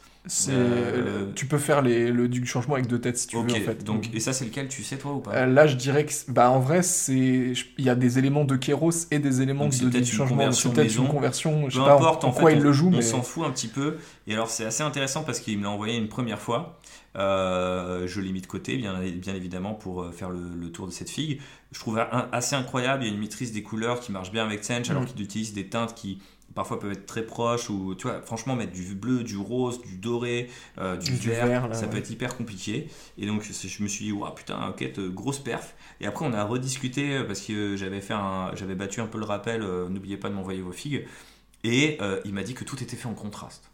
Ah ouais. Et la, la, plupart des trucs étaient faits en contraste. Et du coup en fait quand tu zoomes un peu tu peux peut-être le deviner. Ah oui, tu le vois un petit peu sur mais les. Mais ça prouve que avec euh, patience et avec soin, tu peux faire des trucs en contraste qui quoi. Ah ouais, et en fait, tu t'en rends compte un peu sur la texture euh, des armes. sur l'épée, Mais si on te le dit pas au début, tu peux croire que c'est c'est autre chose en fait. Ah, mais en tout cas, il y a un très gros niveau. Attention, ah, hein, c'est pas parce qu'on dit que c'est contraste qu'il y a moins de il y a moins de taf, mais ça m'a vraiment impressionné. Étant un, fervent partisan du contraste, euh, justement, je trouve que les. C'est impressionnant. Hein. et les peintres qui arrivent à s'approprier l'outil, ils arrivent en général à faire des trucs assez dingues. Mais surtout pour faire des teintes un peu, euh, tu sais, pas organiques. Ouais. Tu sais, un côté un, peu. Il y a un côté vraiment étrange dans sa figue qui sied à mort euh, un duc. Euh, ouais, et puis les ailes bleues là, franchement, super. gros taf quoi. Gros taf. Il, il, a géré. Euh, on passe ensuite à It Jado. Euh, je ne sais pas si c'est pas Captain Jado lui aussi, parce que je crois qu'il a créé un Insta, euh, parce que sur Twitter, me, disait-il, il touche moins de gens, et sur Insta, c'est vrai qu'il y a une belle communauté. Donc en tout cas, il y, a, deux Jado, je pense que c'est le même si je me souviens bien, mais c'était Age of Sigmar, alors il mérite deux mentions, avec le. C'est quoi C'est Lady of Vines La Lady of Vines, ouais qui est, qui franchement super cool. Et alors, euh, ça n'enlève rien à la qualité de la figue, mais je trouve que le socle est particulièrement réussi et sur des figues qui sont toujours un peu d'inspiration forestière, automnale, etc. Bah, euh, je trouve que quand tu rates le socle, et ben, avec ces armées-là, c'est dommage. À l'inverse, quand tu le soignes, putain, ça sublime la figue et c'est magnifique quoi. Ouais, surtout que les sylvanettes, ça peut être une armée qui est très vite euh, boring mm. parce que ben c'est que du bois, des feuilles et de l'écorce et un peu de, un peu de, voilà, tu peux un peu te faire kiffer sur genre les armes, etc. Mais globalement, c'est, si t'as pas un schéma de couleur, on va dire euh, extrêmement euh, original, t'as un peu l'impression de voir euh, la même figue sur toute une armée, quoi. Enfin, le même schéma sur toute une armée, un peu redondant. Mais quand le socle, il est bien travaillé, je trouve que t'as raison, ça donne tout de suite un effet où tu vois tu commences par le socle, du coup, c'est vraiment le point focal, et après tu remontes et tu vois que la fille, elle est quand même, elle est quand même charmée, quoi. Mais, euh, mais ouais, c'est très bon, très bon, très bon taf. Très bon taf, en effet. Passons ensuite avec un homme que nous connaissons bien, puisque s'agit de JB Ballier, et qui est notre euh, ami JB, qui euh, s'est lancé au dernier moment dans ce putain de gros kit challenge et a accepté le challenge à mesure qu'il avait un peu plus de temps, et qui nous a filé un excellent crabouillator un pas si vous utilisez le terme anglais, je sais pas, j'ai toujours trouvé que le nom crabouillator était marrant à dire. aussi. Euh, aux couleurs de son armée, donc euh, Orc qui euh, du coup utilise un, violet assez Milka, comme il le décrit lui-même, et que je trouve assez spectaculaire. Bon déjà, j'ai eu la figue en main là il y a quelques jours.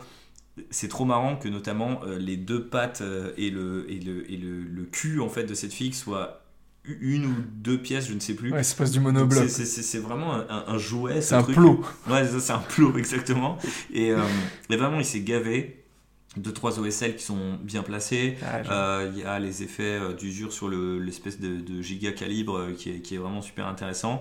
Il y a le petit commandeur au-dessus de la tête qui est, qui, est, vraiment cool. C'est une fille qui commence à être assez ancienne, hein, mine de rien, parce qu'elle était arrivée avec la première version d'Apocalypse, donc ça date. Mais je trouve qu'elle se tient bien et elle est tellement impressionnante, parce que autant un Bandblade, c'est un gros char, mais il y a d'autres chars un peu intermédiaires qui permettent de créer euh, tu vois l'échelle. l'échelle et, de connecter un peu les maillons ça fait un peu un escalier. Autant si tu mets ça à côté d'un Gorkanaut qui sont les plus petits euh, méca euh, orc ça fait deux fois la taille. Donc bah en fait il y a vraiment un truc de, de l'ordre du gigantisme avec cette figue qui est super intéressante. Et aussi ce qui est super drôle c'est que il y a plein de petits détails sur des, à l'arrière, il y a des portières de rhino. Il y a, enfin, en fait, il y a le recyclage de, de moules. euh, Enfin, je sais pas s'ils ils vont jusqu'à reprendre le moule de, de la portière du rhino, mais Mhm. du coup, c'est vraiment très identifié. Et je trouve que c'est le genre de truc qui, qui rendent super bien. Et JB les, a- les a super bien isolés. Donc, euh, très grosse figue, on est d'accord. Oui, et puis le schéma de couleur de JB est toujours efficace, donc euh, franchement. C'est clair, ce violet rend son armée orc absolument unique. Ou alors là, Tu en parlais tout à l'heure et celui-là, il était pour toi, mon cher Raph. C'est Car Jojo qui nous a envoyé un mortarion de grande qualité, euh, notamment par rapport à ses ailes noires que je trouvais une take assez intéressante sur la figue, que j'avais pas forcément eu l'habitude de voir euh, auparavant. Euh, la façon dont il les a travaillées, c'est assez cool. ouais. Et puis, il, il a, j'ai l'impression, plus le schéma de couleur originel de la ouais, ouais. Qu'est-ce que t'en penses? Parce que là, Bah, faut que ça soit toi qui parle. Franchement, le petit côté vert de gris sur le bronze en plus, la petite touche qui fait plaisir, le- les flammes bleues pour contraster avec euh, le schéma pré-rési de la Death Guard que j'ai toujours beaucoup aimé aussi, mais, euh, mais sur les, pas sur les figues pré-rési, mais sur les figues hérésie, je trouve qu'il rend beaucoup mieux en fait que sur les figues pré-hérésie. Ouais. Et puis ouais, tu le disais, les ailes noires avec les câbles rouges euh, bordeaux là dedans qui contrastent. Ouais, c'est pas mal. hein. Euh, non, franchement, il y a- c'est fort quoi. Les petits tuyaux violets pour donner un petit point focal sur le visage et tout. Du coup, le visage en plus de Mortarion, c'est. Il est assez confus son visage parce que c'est un peu un fouillis de plein de trucs. Il y a Ouais, des câbles, il y a des respirateurs. Là, je trouve c'est un beau point focal. Et euh, bah, les petits angelots, euh, Nurgly Mhm. mouches euh, de chaque côté. Non, franchement. Non, ça tue. Ah, et, ça tue. euh, et franchement, Ah, ça tue. allez voir ça. D'ailleurs, si vous vous posez la question que vous êtes en train de nous écouter et de dire que c'est pas radiophonique, euh, je mettrai ça sur les réseaux sociaux en dessous euh, du lien pour le podcast. Comme ça, dès qu'il sort, vous pouvez aller checker ça en même temps. Et, euh, ou à, à- si vous êtes en train de conduire, vous ferez ça après. Hein mais euh, sécurité avant tout. Mais voilà, euh, on est conscient que c'est pas forcément le truc le plus visuel du monde. Mais ça peut vous donner aussi des idées à l'audio sur comment peindre vos propres figues. On passe à un grand auditeur euh, du podcast, c'est La Fourrure, qui a fait euh, bah, la Hécaton Fortress des Votan, je crois que c'est comme ça qu'on l'appelle, Ouais, Hécaton, ouais. ouais, aux, aux couleurs du van des Tortues Ninja, de- du dessin animé de notre enfance, parce que euh, non content d'inspirer bah, des schémas de couleurs euh, des meilleures séries Lego des années 90, euh, visiblement les Votan inspirent aussi euh, les, les cartoons des années 90, et donc du coup la fourrure est partie là-dessus, et ça rend surprenamment bien, je trouve, et notamment les roues peintes en verte. Ouais. Voilà, c'est pour ça que je disais que même à, même à l'audio, ça peut, ça peut vous donner des petites idées. Je trouve que ça marche super bien. Et même la teinte un peu bah, de carapace de tortue, un peu jaunâtre ouais, ouais, ou beige. Je sais pas, je trouve que ça marche super bien. Qu'est-ce que t'en penses? Ouais, bah en fait, euh, je m'étais fait la réflexion aussi dans un, un rapport de bataille là que j'ai vu il y a pas longtemps où il y avait des votanes, que en fait les votanes c'est un côté très cartoony. Ouais, En fait, enfin, euh, Game Workshop il est pas en mode Dead Serious, etc. Mais en fait, en vrai, ça reste des nains de l'espace avec des, des véhicules, c'est des buggy lunaires quoi. Mm. Et du coup, t'as un côté très, euh, ouais, très second degré. Et du coup, bah là, euh, le transformer en, en truc Tortue Ninja, c'est c'est du génie quoi. C'est, ça marche hyper bien parce que la silhouette, elle est ultra proche du van des Bah, tortues. hein. ouais, C'est vraiment un camping-car euh, de tortues. C'est clair. Et puis euh, franchement, la petite porte en rouge, euh, les petits détails peints à la main, euh, euh, non, c'est top. Et ouais, le placement des couleurs est, est vraiment très très fort. Parce que des fois, t'as as, des idées comme ça, et une fois concrétisées, ça rend Ouais, c'est pas ouf. Et là, je trouve que c'est hyper bien. Mais de toute façon, les véhicules Votan, euh, on en a parlé dans notre épisode euh, là-dessus, ils sont, ils sont vraiment hyper bien. Ah, Autre ami du podcast, Papa Goul, qui était là euh, bah, dans le précédent euh, épisode, qui a peint le monolithe. Donc il en a déjà peut-être suffisamment parlé. Ça a été, euh, ça a été difficile, ça lui a coûté euh, beaucoup de, de sueur, euh, du sang et des larmes. Mais belle perf, moi je trouve que c'est qu'il a géré. Et bah, en fait, sa façon de traiter les choses parfois, sais, où des fois il dit Ah ouais, on le connaît bien, alors on le charrie un petit peu, mais ah ouais, j'ai pas été. ouais, c'est fait un peu à l'arrache et tout. Mais là, franchement, je, je regarde la photo. je trouve qu'il y a un point de focal qui est super intéressant autour du travail de la lumière, du verre et tout, et, Mhm. et ça pète quoi, tu vois. Enfin, cette figue est incroyable de toute façon, mais, mais je trouve que vraiment c'est le joyau de la, de, de la couronne quoi pour lui, euh, qui a une grosse armée Nécron. ouais, non, je pense qu'il s'est vraiment surpassé. Euh, il, a, il a géré des OSL, ce qui. Ceux avec... faire peur. Voilà, ouais, puis ce- il avait déjà dit qu'il avait un peu de mal et tout avec ça, et là il les a vraiment bien gérés, notamment là au niveau des, des canons sur les côtés, euh, je trouve que ça marche hyper bien. L'usure sur le bronze slash doré, euh, elle est bien travaillée aussi. Je trouve que ça fait vraiment, ça donne vraiment un côté patiné, tu vois. Et, et en fait, le fait qu'il ait fait le parti pris que les pylônes qui sont à l'intérieur de la carapace du monolithe, il les a peints dans la même couleur que ses OSL et tout Mm. ce côté lumineux. Je trouve que ça donne un côté hyper mystérieux au truc, tu vois. Ouais, Comme si cool. en fait, à l'intérieur de la carapace métallique, t'avais vraiment une espèce de sous-dimension euh, de poche. Ouais, Euh, et du coup, le côté euh, trazine, machin, euh, enfin, émergence de nulle part et tout, ce truc qui se téléporte, ça, c'est vraiment là. Je trouve que ouais, ça rend bien et franchement, il, a beaucoup hésité, notamment sur ces pierres à l'intérieur qui, je crois, sur la version game, sont peintes d'une autre couleur que ce que tu as sur Ouais, mais elles sont peintes dans les mêmes couleurs, tu sais, que le décor Necron. Ouais, c'est ça. Et en fait, je sais pas, je trouve que c'est. Au final, ça simplifie un peu la lecture de la figue et euh, il a bien fait quand même son dégradé et tout ça. Donc, euh, vraiment, vraiment une belle perf. On passe à euh, Psyche qui euh, bah, a fait la plus grosse exo-armure euh, de, de tous les temps, la Storm Surge pour les taux, euh, peinte dans son schéma de couleur à, à lui qui mélange jaune, gris et, et rouge. Et il lui a donné un énorme nerf sur le, sur le dos parce qu'il il a peint ça en orange et ça l'isole. Je trouve que c'est plus que jamais un Gundam avec son schéma de couleur à lui. Ah ouais. Très gros, très gros kit là pour le coup. Ouais. Je pense que c'est l'équivalent d'un Van Blade ou d'un Crabouillator euh, pour les taux. Donc euh, il a été très sérieux sur son gros kit challenge. Je sais pas si c'est accidentel ou pas, mais le côté, euh, les bouts euh, de flingue orange, Ouais. ça fait vraiment jouet. Et euh, je trouve que paradoxalement, ça s'y est bien avec les taux qui aiment bien les, les grosses armes. Qu'est-ce que t'en penses? Ouais, non, je... et puis euh, le, le gris euh, très uniforme, c'est comme tu dis, ça fait vraiment Gundam quoi. Ouais. Parce qu'en fait, le gris, il est, c'est pas juste des aplats de gris, genre c'est un gris, il est, il est éclairci, etc. Il y a du edge highlight sur, sur le gris. Et du coup, c'est hyper simple, mais ça donne vraiment un côté robot au sens jouet. Blocky, euh, euh, ro- ouais, micro-machine, voilà, ro- robot euh, très euh, robot à ressort quoi. Ouais, c'est ça. ouais. Mais, mais ça marche bien pour les taux, et notamment pour une grosse exo-armure comme ça, qui est assez proche finalement d'un d'un d'un- Gundam que t'aurais en main, quoi. Ouais, complètement. J'ai trouvé que c'était super intéressant comme take, j'aurais pas dit au départ, même si souvent sur Dawn of War, Dark Crusade où il y avait les taux, je, je les faisais gris et jaune parce que je trouvais que ça allait bien. Mais euh, ça ne me coûtait rien à l'époque de- Oui. d'aller dans, dans l'éditeur de perso. Mais je trouve qu'il a, il a trouvé un bon, un bon mix. Et il fait pas les trucs habituels, tu sais, d'isoler des lignes. Oui, euh, de c'est surligner ou souligner Ouais, les, ça, les il, lignes. Il fait vraiment euh, genre les jambes en jaune et certaines parties en jaune et d'autres en grise. C'est plutôt intéressant si Mm. vous êtes joueur tôt et que vous avez euh, de besoin d'un spi pour des euh, schémas. Je crois qu'on a fait le tour, si je dis pas de bêtises, on a fait le tour, c'est ça. Mais je voulais quand même parler de certains, euh, eh ben, euh, de certaines mentions honorables. Alors il y en a une qui est signée euh, Anatri 21, euh, qui n'avait pas fini la peinture en temps et en heure mais euh, qui avait commencé avant la fin de l'année dernière, puisqu'on s'était donné du coup le 31 décembre comme deadline, et qui m'a quand même envoyé début janvier le résultat de sa figue, une des rares figues Age of Sigmar qu'on a reçue, qui est du coup, bah, je crois, c'est le, c'est le vaisseau amiral euh, des Caradrons. je Ouais, c'est la frégate, mais je ne sais plus Ouais. le nom. Le plus gros, euh, non, c'est le plus gros c'est C'est le plus gros. Ouais, c'est le plus le gros. plus hein. gros, celui-là. Euh, parce qu'il y a l'espèce de figure de proue devant qui En forme de kraken comme ouais, c'est ça. Et j'ai trouvé super bien, bon, déjà parce qu'il l'a fait en blanc et franchement, bah, ça rend vachement bien sur un bateau euh, de, bah, qui, qui est d'inspiration navale, quoi. Euh, mais c'est difficile à rendre bien ce blanc, cette crème comme ça sur autant de surface, ça peut être vraiment euh, vénère.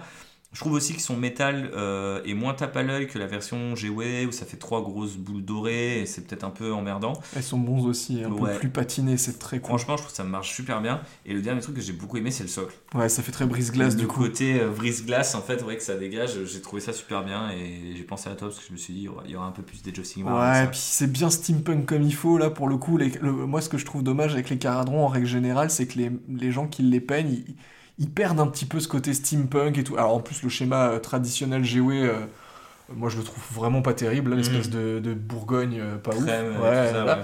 Euh, du coup, quand les gens ils viennent avec des schémas caradrons qui sortent de l'ordinaire, déjà je salue l'effort. Et surtout quand bah là, tu vois, ça fait vraiment ressortir l'aspect steampunk de la figue, bah c'est c'est vraiment cool quoi. Ouais, complètement. Et j'en place une aussi pour euh, NK Warboss qui nous a envoyé un autre euh, Crabouillator. Donc on aura eu deux Crabouillators et deux Répulsors. Euh, il était en- en- encore en cours euh, dessus en janvier avec du jaune et du, et du rouge. Et il était un petit peu en galère sur ses, sur ses figues. Mais vous allez voir, franchement, ce qu'il a déjà fait est vraiment top. Et je pense qu'avec un peu de weathering et un peu plus de détails sur certains endroits, ça sera très cool. Euh, je voulais aussi parler de MN Warhammer Fred. Il n'y a pas de E, mais je pense que ça se lit Warhammer Fred qui, s'est lancé dans un David Fish. Je ne sais pas s'il l'a fini, mais du coup, petite mention honorable à toi. Et enfin, à Raphaël, Raph Ryan Painting sur Instagram qui a commencé euh, Rotigus, c'est ça? Ouais, alors c'est un Kuntaz Rotigus slash Grand Immonde parce que j'avais la flemme de. Enfin, non, pas la flemme, en fait, euh, Rotigus, donc pour les gens qui savent pas, le kit du Grand Immonde du démon majeur de Nurgle, tu peux l'assembler avec un en personnage nommé donc qui s'appelle Rotigus. la particularité de Rotigus, c'est qu'il a. Euh, donc il a une tête personnalisée, un ventre personnalisé et des bras personnalisés. Mhm. Et en fait, moi, un des bras de Rotigus, c'est un bâton, et je le trouve pas ouf en fait son bâton, vraiment, c'est juste une branche en bois avec des champis dessus, hmm. euh, voilà, c'est pas terrible. Alors que par contre, l'épée du Grand Immonde, là, la grosse épée avec plein de crânes dedans, je l'ai toujours trouvé cool. Et euh, dans mon premier Grand Immonde, je ne l'avais pas mis, je l'ai mis avec la, dague et la cloche. Euh, et, du coup, je me suis dit, ah, ça me fait chier quand même cette épée, j'aimerais bien l'utiliser. Je vais pas acheter un troisième Grand Immonde parce que quand même, il serait temps. Mais, et du coup, ouais, je me suis dit, bah, je vais faire Rotigus et je je vais lui mettre l'épée comme ça, bah, soit je peux le jouer en Rotigus, parce qu'en vrai, un bâton et une épée, même combat, soit je peux le jouer en Kuntaz Grand Immonde classique, et juste euh, le bras avec les tentacules, ce sera un fléau, et puis l'épée, elle est standardisée, quoi. Et ben malheureusement, je n'ai pu peindre euh, que les premières couches de base, et encore même pas partout. Euh, sur la figue, j'ai peint les, couches de base des deux bras, et une première partie des couches de base du visage, du ventre, etc du petit pagne qu'il a à l'arrière sur ses petites fesses. Mais, euh, mais j'ai pas beaucoup avancé dessus parce qu'en fait, euh, euh, j'ai eu un peu un blocage sur le, sur le truc. alors, déjà, il y a eu ce Ghoulfest. où j'ai dû peindre. j'ai speedé sur de la Death Guard pour être prêt. Et après, j'ai switché en fait. après ça, quand on a eu un petit peu tous après ce Ghoulfest, on est plusieurs parmi nous à avoir eu un petit peu une période de. On n'a plus trop envie de peindre parce que on avait beaucoup peint pour le Ghoulfest. Et du coup, quand j'ai repris, moi, après, j'ai repris avec un All-in Griffon et je me suis dit, ah, c'est quand même chambé, le, petit Space Marine, le petit schéma et tout. Et en fait, du coup, j'ai peint plusieurs All-in Griffon d'affilée. Et après, je me suis dit, oh, est-ce que j'ai envie de réattaquer une grosse pièce? Ah, j'ai pas trop envie et tout. Mais, euh, mais je pense que, euh, je pense que je vais, je vais je vais le reprendre là dans dans quelques temps, parce que je veux quand même le finir avant la fin de l'année, parce que en vrai, il est, déjà bien entamé. Pour le, le Gory Challenge 2024 Non, non j'ai encore plein de gros kits qui m'attendent si jamais on fait une version 2024 du Gros Kit Challenge, c'est pas ça qui manque. Non, mais parce qu'en vrai, euh, je me dis que bah, quand le codex démon sortira, bah en vrai, faire une petite armée avec deux grands immondes, c'est quand même la classe, tu vois. Ouais, complètement. Mais en tout cas, je te souhaite euh, bien du courage pour reprendre cette figue parce que c'est difficile des fois de reprendre des figues qui sont déjà un peu commencées. Tu vois, faut, faut, faut, terminer ou faut pas commencer, mais des fois quand tu as un petit doute au, milieu de la figue, ça peut être le plus dur. Mais de toute façon, tu en as déjà fait un, donc je doute pas que tu puisses en faire un deuxième. Et tu étais sur la bonne voie et ça va, ça va vraiment être classe comme tu le dis. Voilà pour euh, ce chapitre Gros Kit Challenge qui conclut notre bilan 2023. Du coup, euh, à nouveau, une belle année pour 2024 dans le hobby, mais aussi au-delà. N'hésitez pas à partager vos plans, vos objectifs, vos pledges, comme on dit en anglais, avec euh, nous euh, et ben en commentaire de ce podcast ou sur les réseaux sociaux, où vous pouvez nous retrouver at Pod sur Instagram et sur Twitter et qui est fucking. Et n'oubliez pas de soutenir le podcast, soit en le partageant, ou soit peut-être si vous voulez faire un geste, parce qu'il y a pas mal de gens qui me demandent euh, un truc de soutien financier, etc. Bon, j'y réfléchis, j'ai pas forcément encore trouvé une solution qui me convient. J'ai un petit peu peur aussi de ce que ça implique. Mais en attendant, si vous voulez soutenir le podcast directement, bah, achetez le livre euh, Dans les méandres de Warhammer 40 000, sorti chez euh, Third Edition, parce que bah, ça va directement, euh, certes dans la poche de Third Edition, mais aussi un petit peu dans la mienne quand même. Et c'est complètement la même approche qu'on a dans ce podcast. Bon, c'est sûr que ce qui est plus cool avec le podcast, c'est que ça me permet de discuter avec les gens en direct et notamment d'interagir avec vous. Mais vraiment, si vous avez quelques euros à mettre, et eh ben, n'hésitez pas à les mettre là-dedans.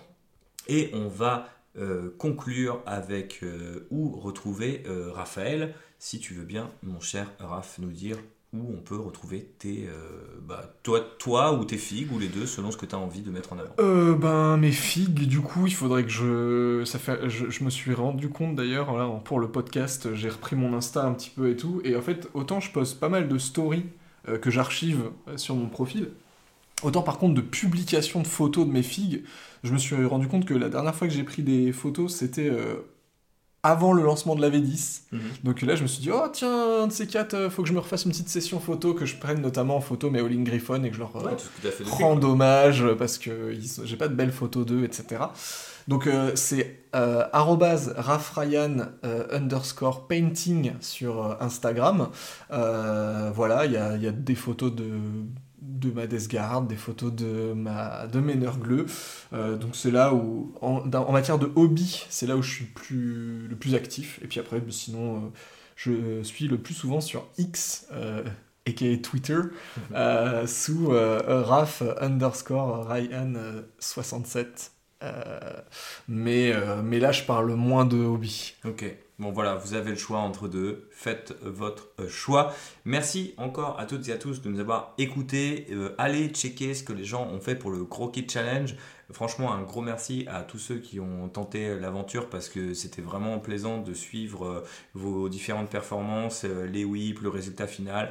Et même si vous n'avez pas encore euh, fini cette fixe, si vous n'avez pas encore arrivé à bout, eh bien je salue tous vos efforts. En tout cas, pour moi, c'était très cool de relancer un petit peu le podcast en fin d'année, enfin plutôt à l'été, mais de me dire, ok, à la fin d'année, un petit coup de boost avec un peu d'interaction humaine, ça me, ça me fera du bien. Et euh, vous étiez aussi nombreux à demander le retour un peu des dialogues au sein des épisodes. Donc j'espère que Thomas euh, dans l'épisode précédent, Raphaël dans celui-ci, et euh, bientôt normalement, si tout va bien, un autre invité dans le prochain, eh ben, euh, vous montreront que on est toujours là pour euh, vous divertir. Et là, on a fait pas loin de deux heures et quart de contenu, c'est quand même largement supérieur à ce que j'ai l'habitude de produire quand je suis en solo. Donc Raphaël, merci encore d'avoir accepté cette invitation. Et puis, on te souhaite une excellente année 2024. Des bisous, portez-vous bien. Des bisous Des bisous Bonus. Trax. Alerte rouge pour tous les fans de Star Trek Pour avoir des analyses détaillées sur chacun des épisodes des nouvelles séries Star Trek, écoutez Le Cadran Pop, un podcast qui analyse tout Star Trek, à commencer par tous les épisodes des séries récentes. On parle aussi des films et de plein d'autres choses. Alors si vous voulez vivre longtemps et prospérer, écoutez Le Cadran Pop sur toutes les applications de podcast via le flux du coin pop. Et vous pourrez aussi vous téléporter sur notre site internet podcast.lecadranpop.fr.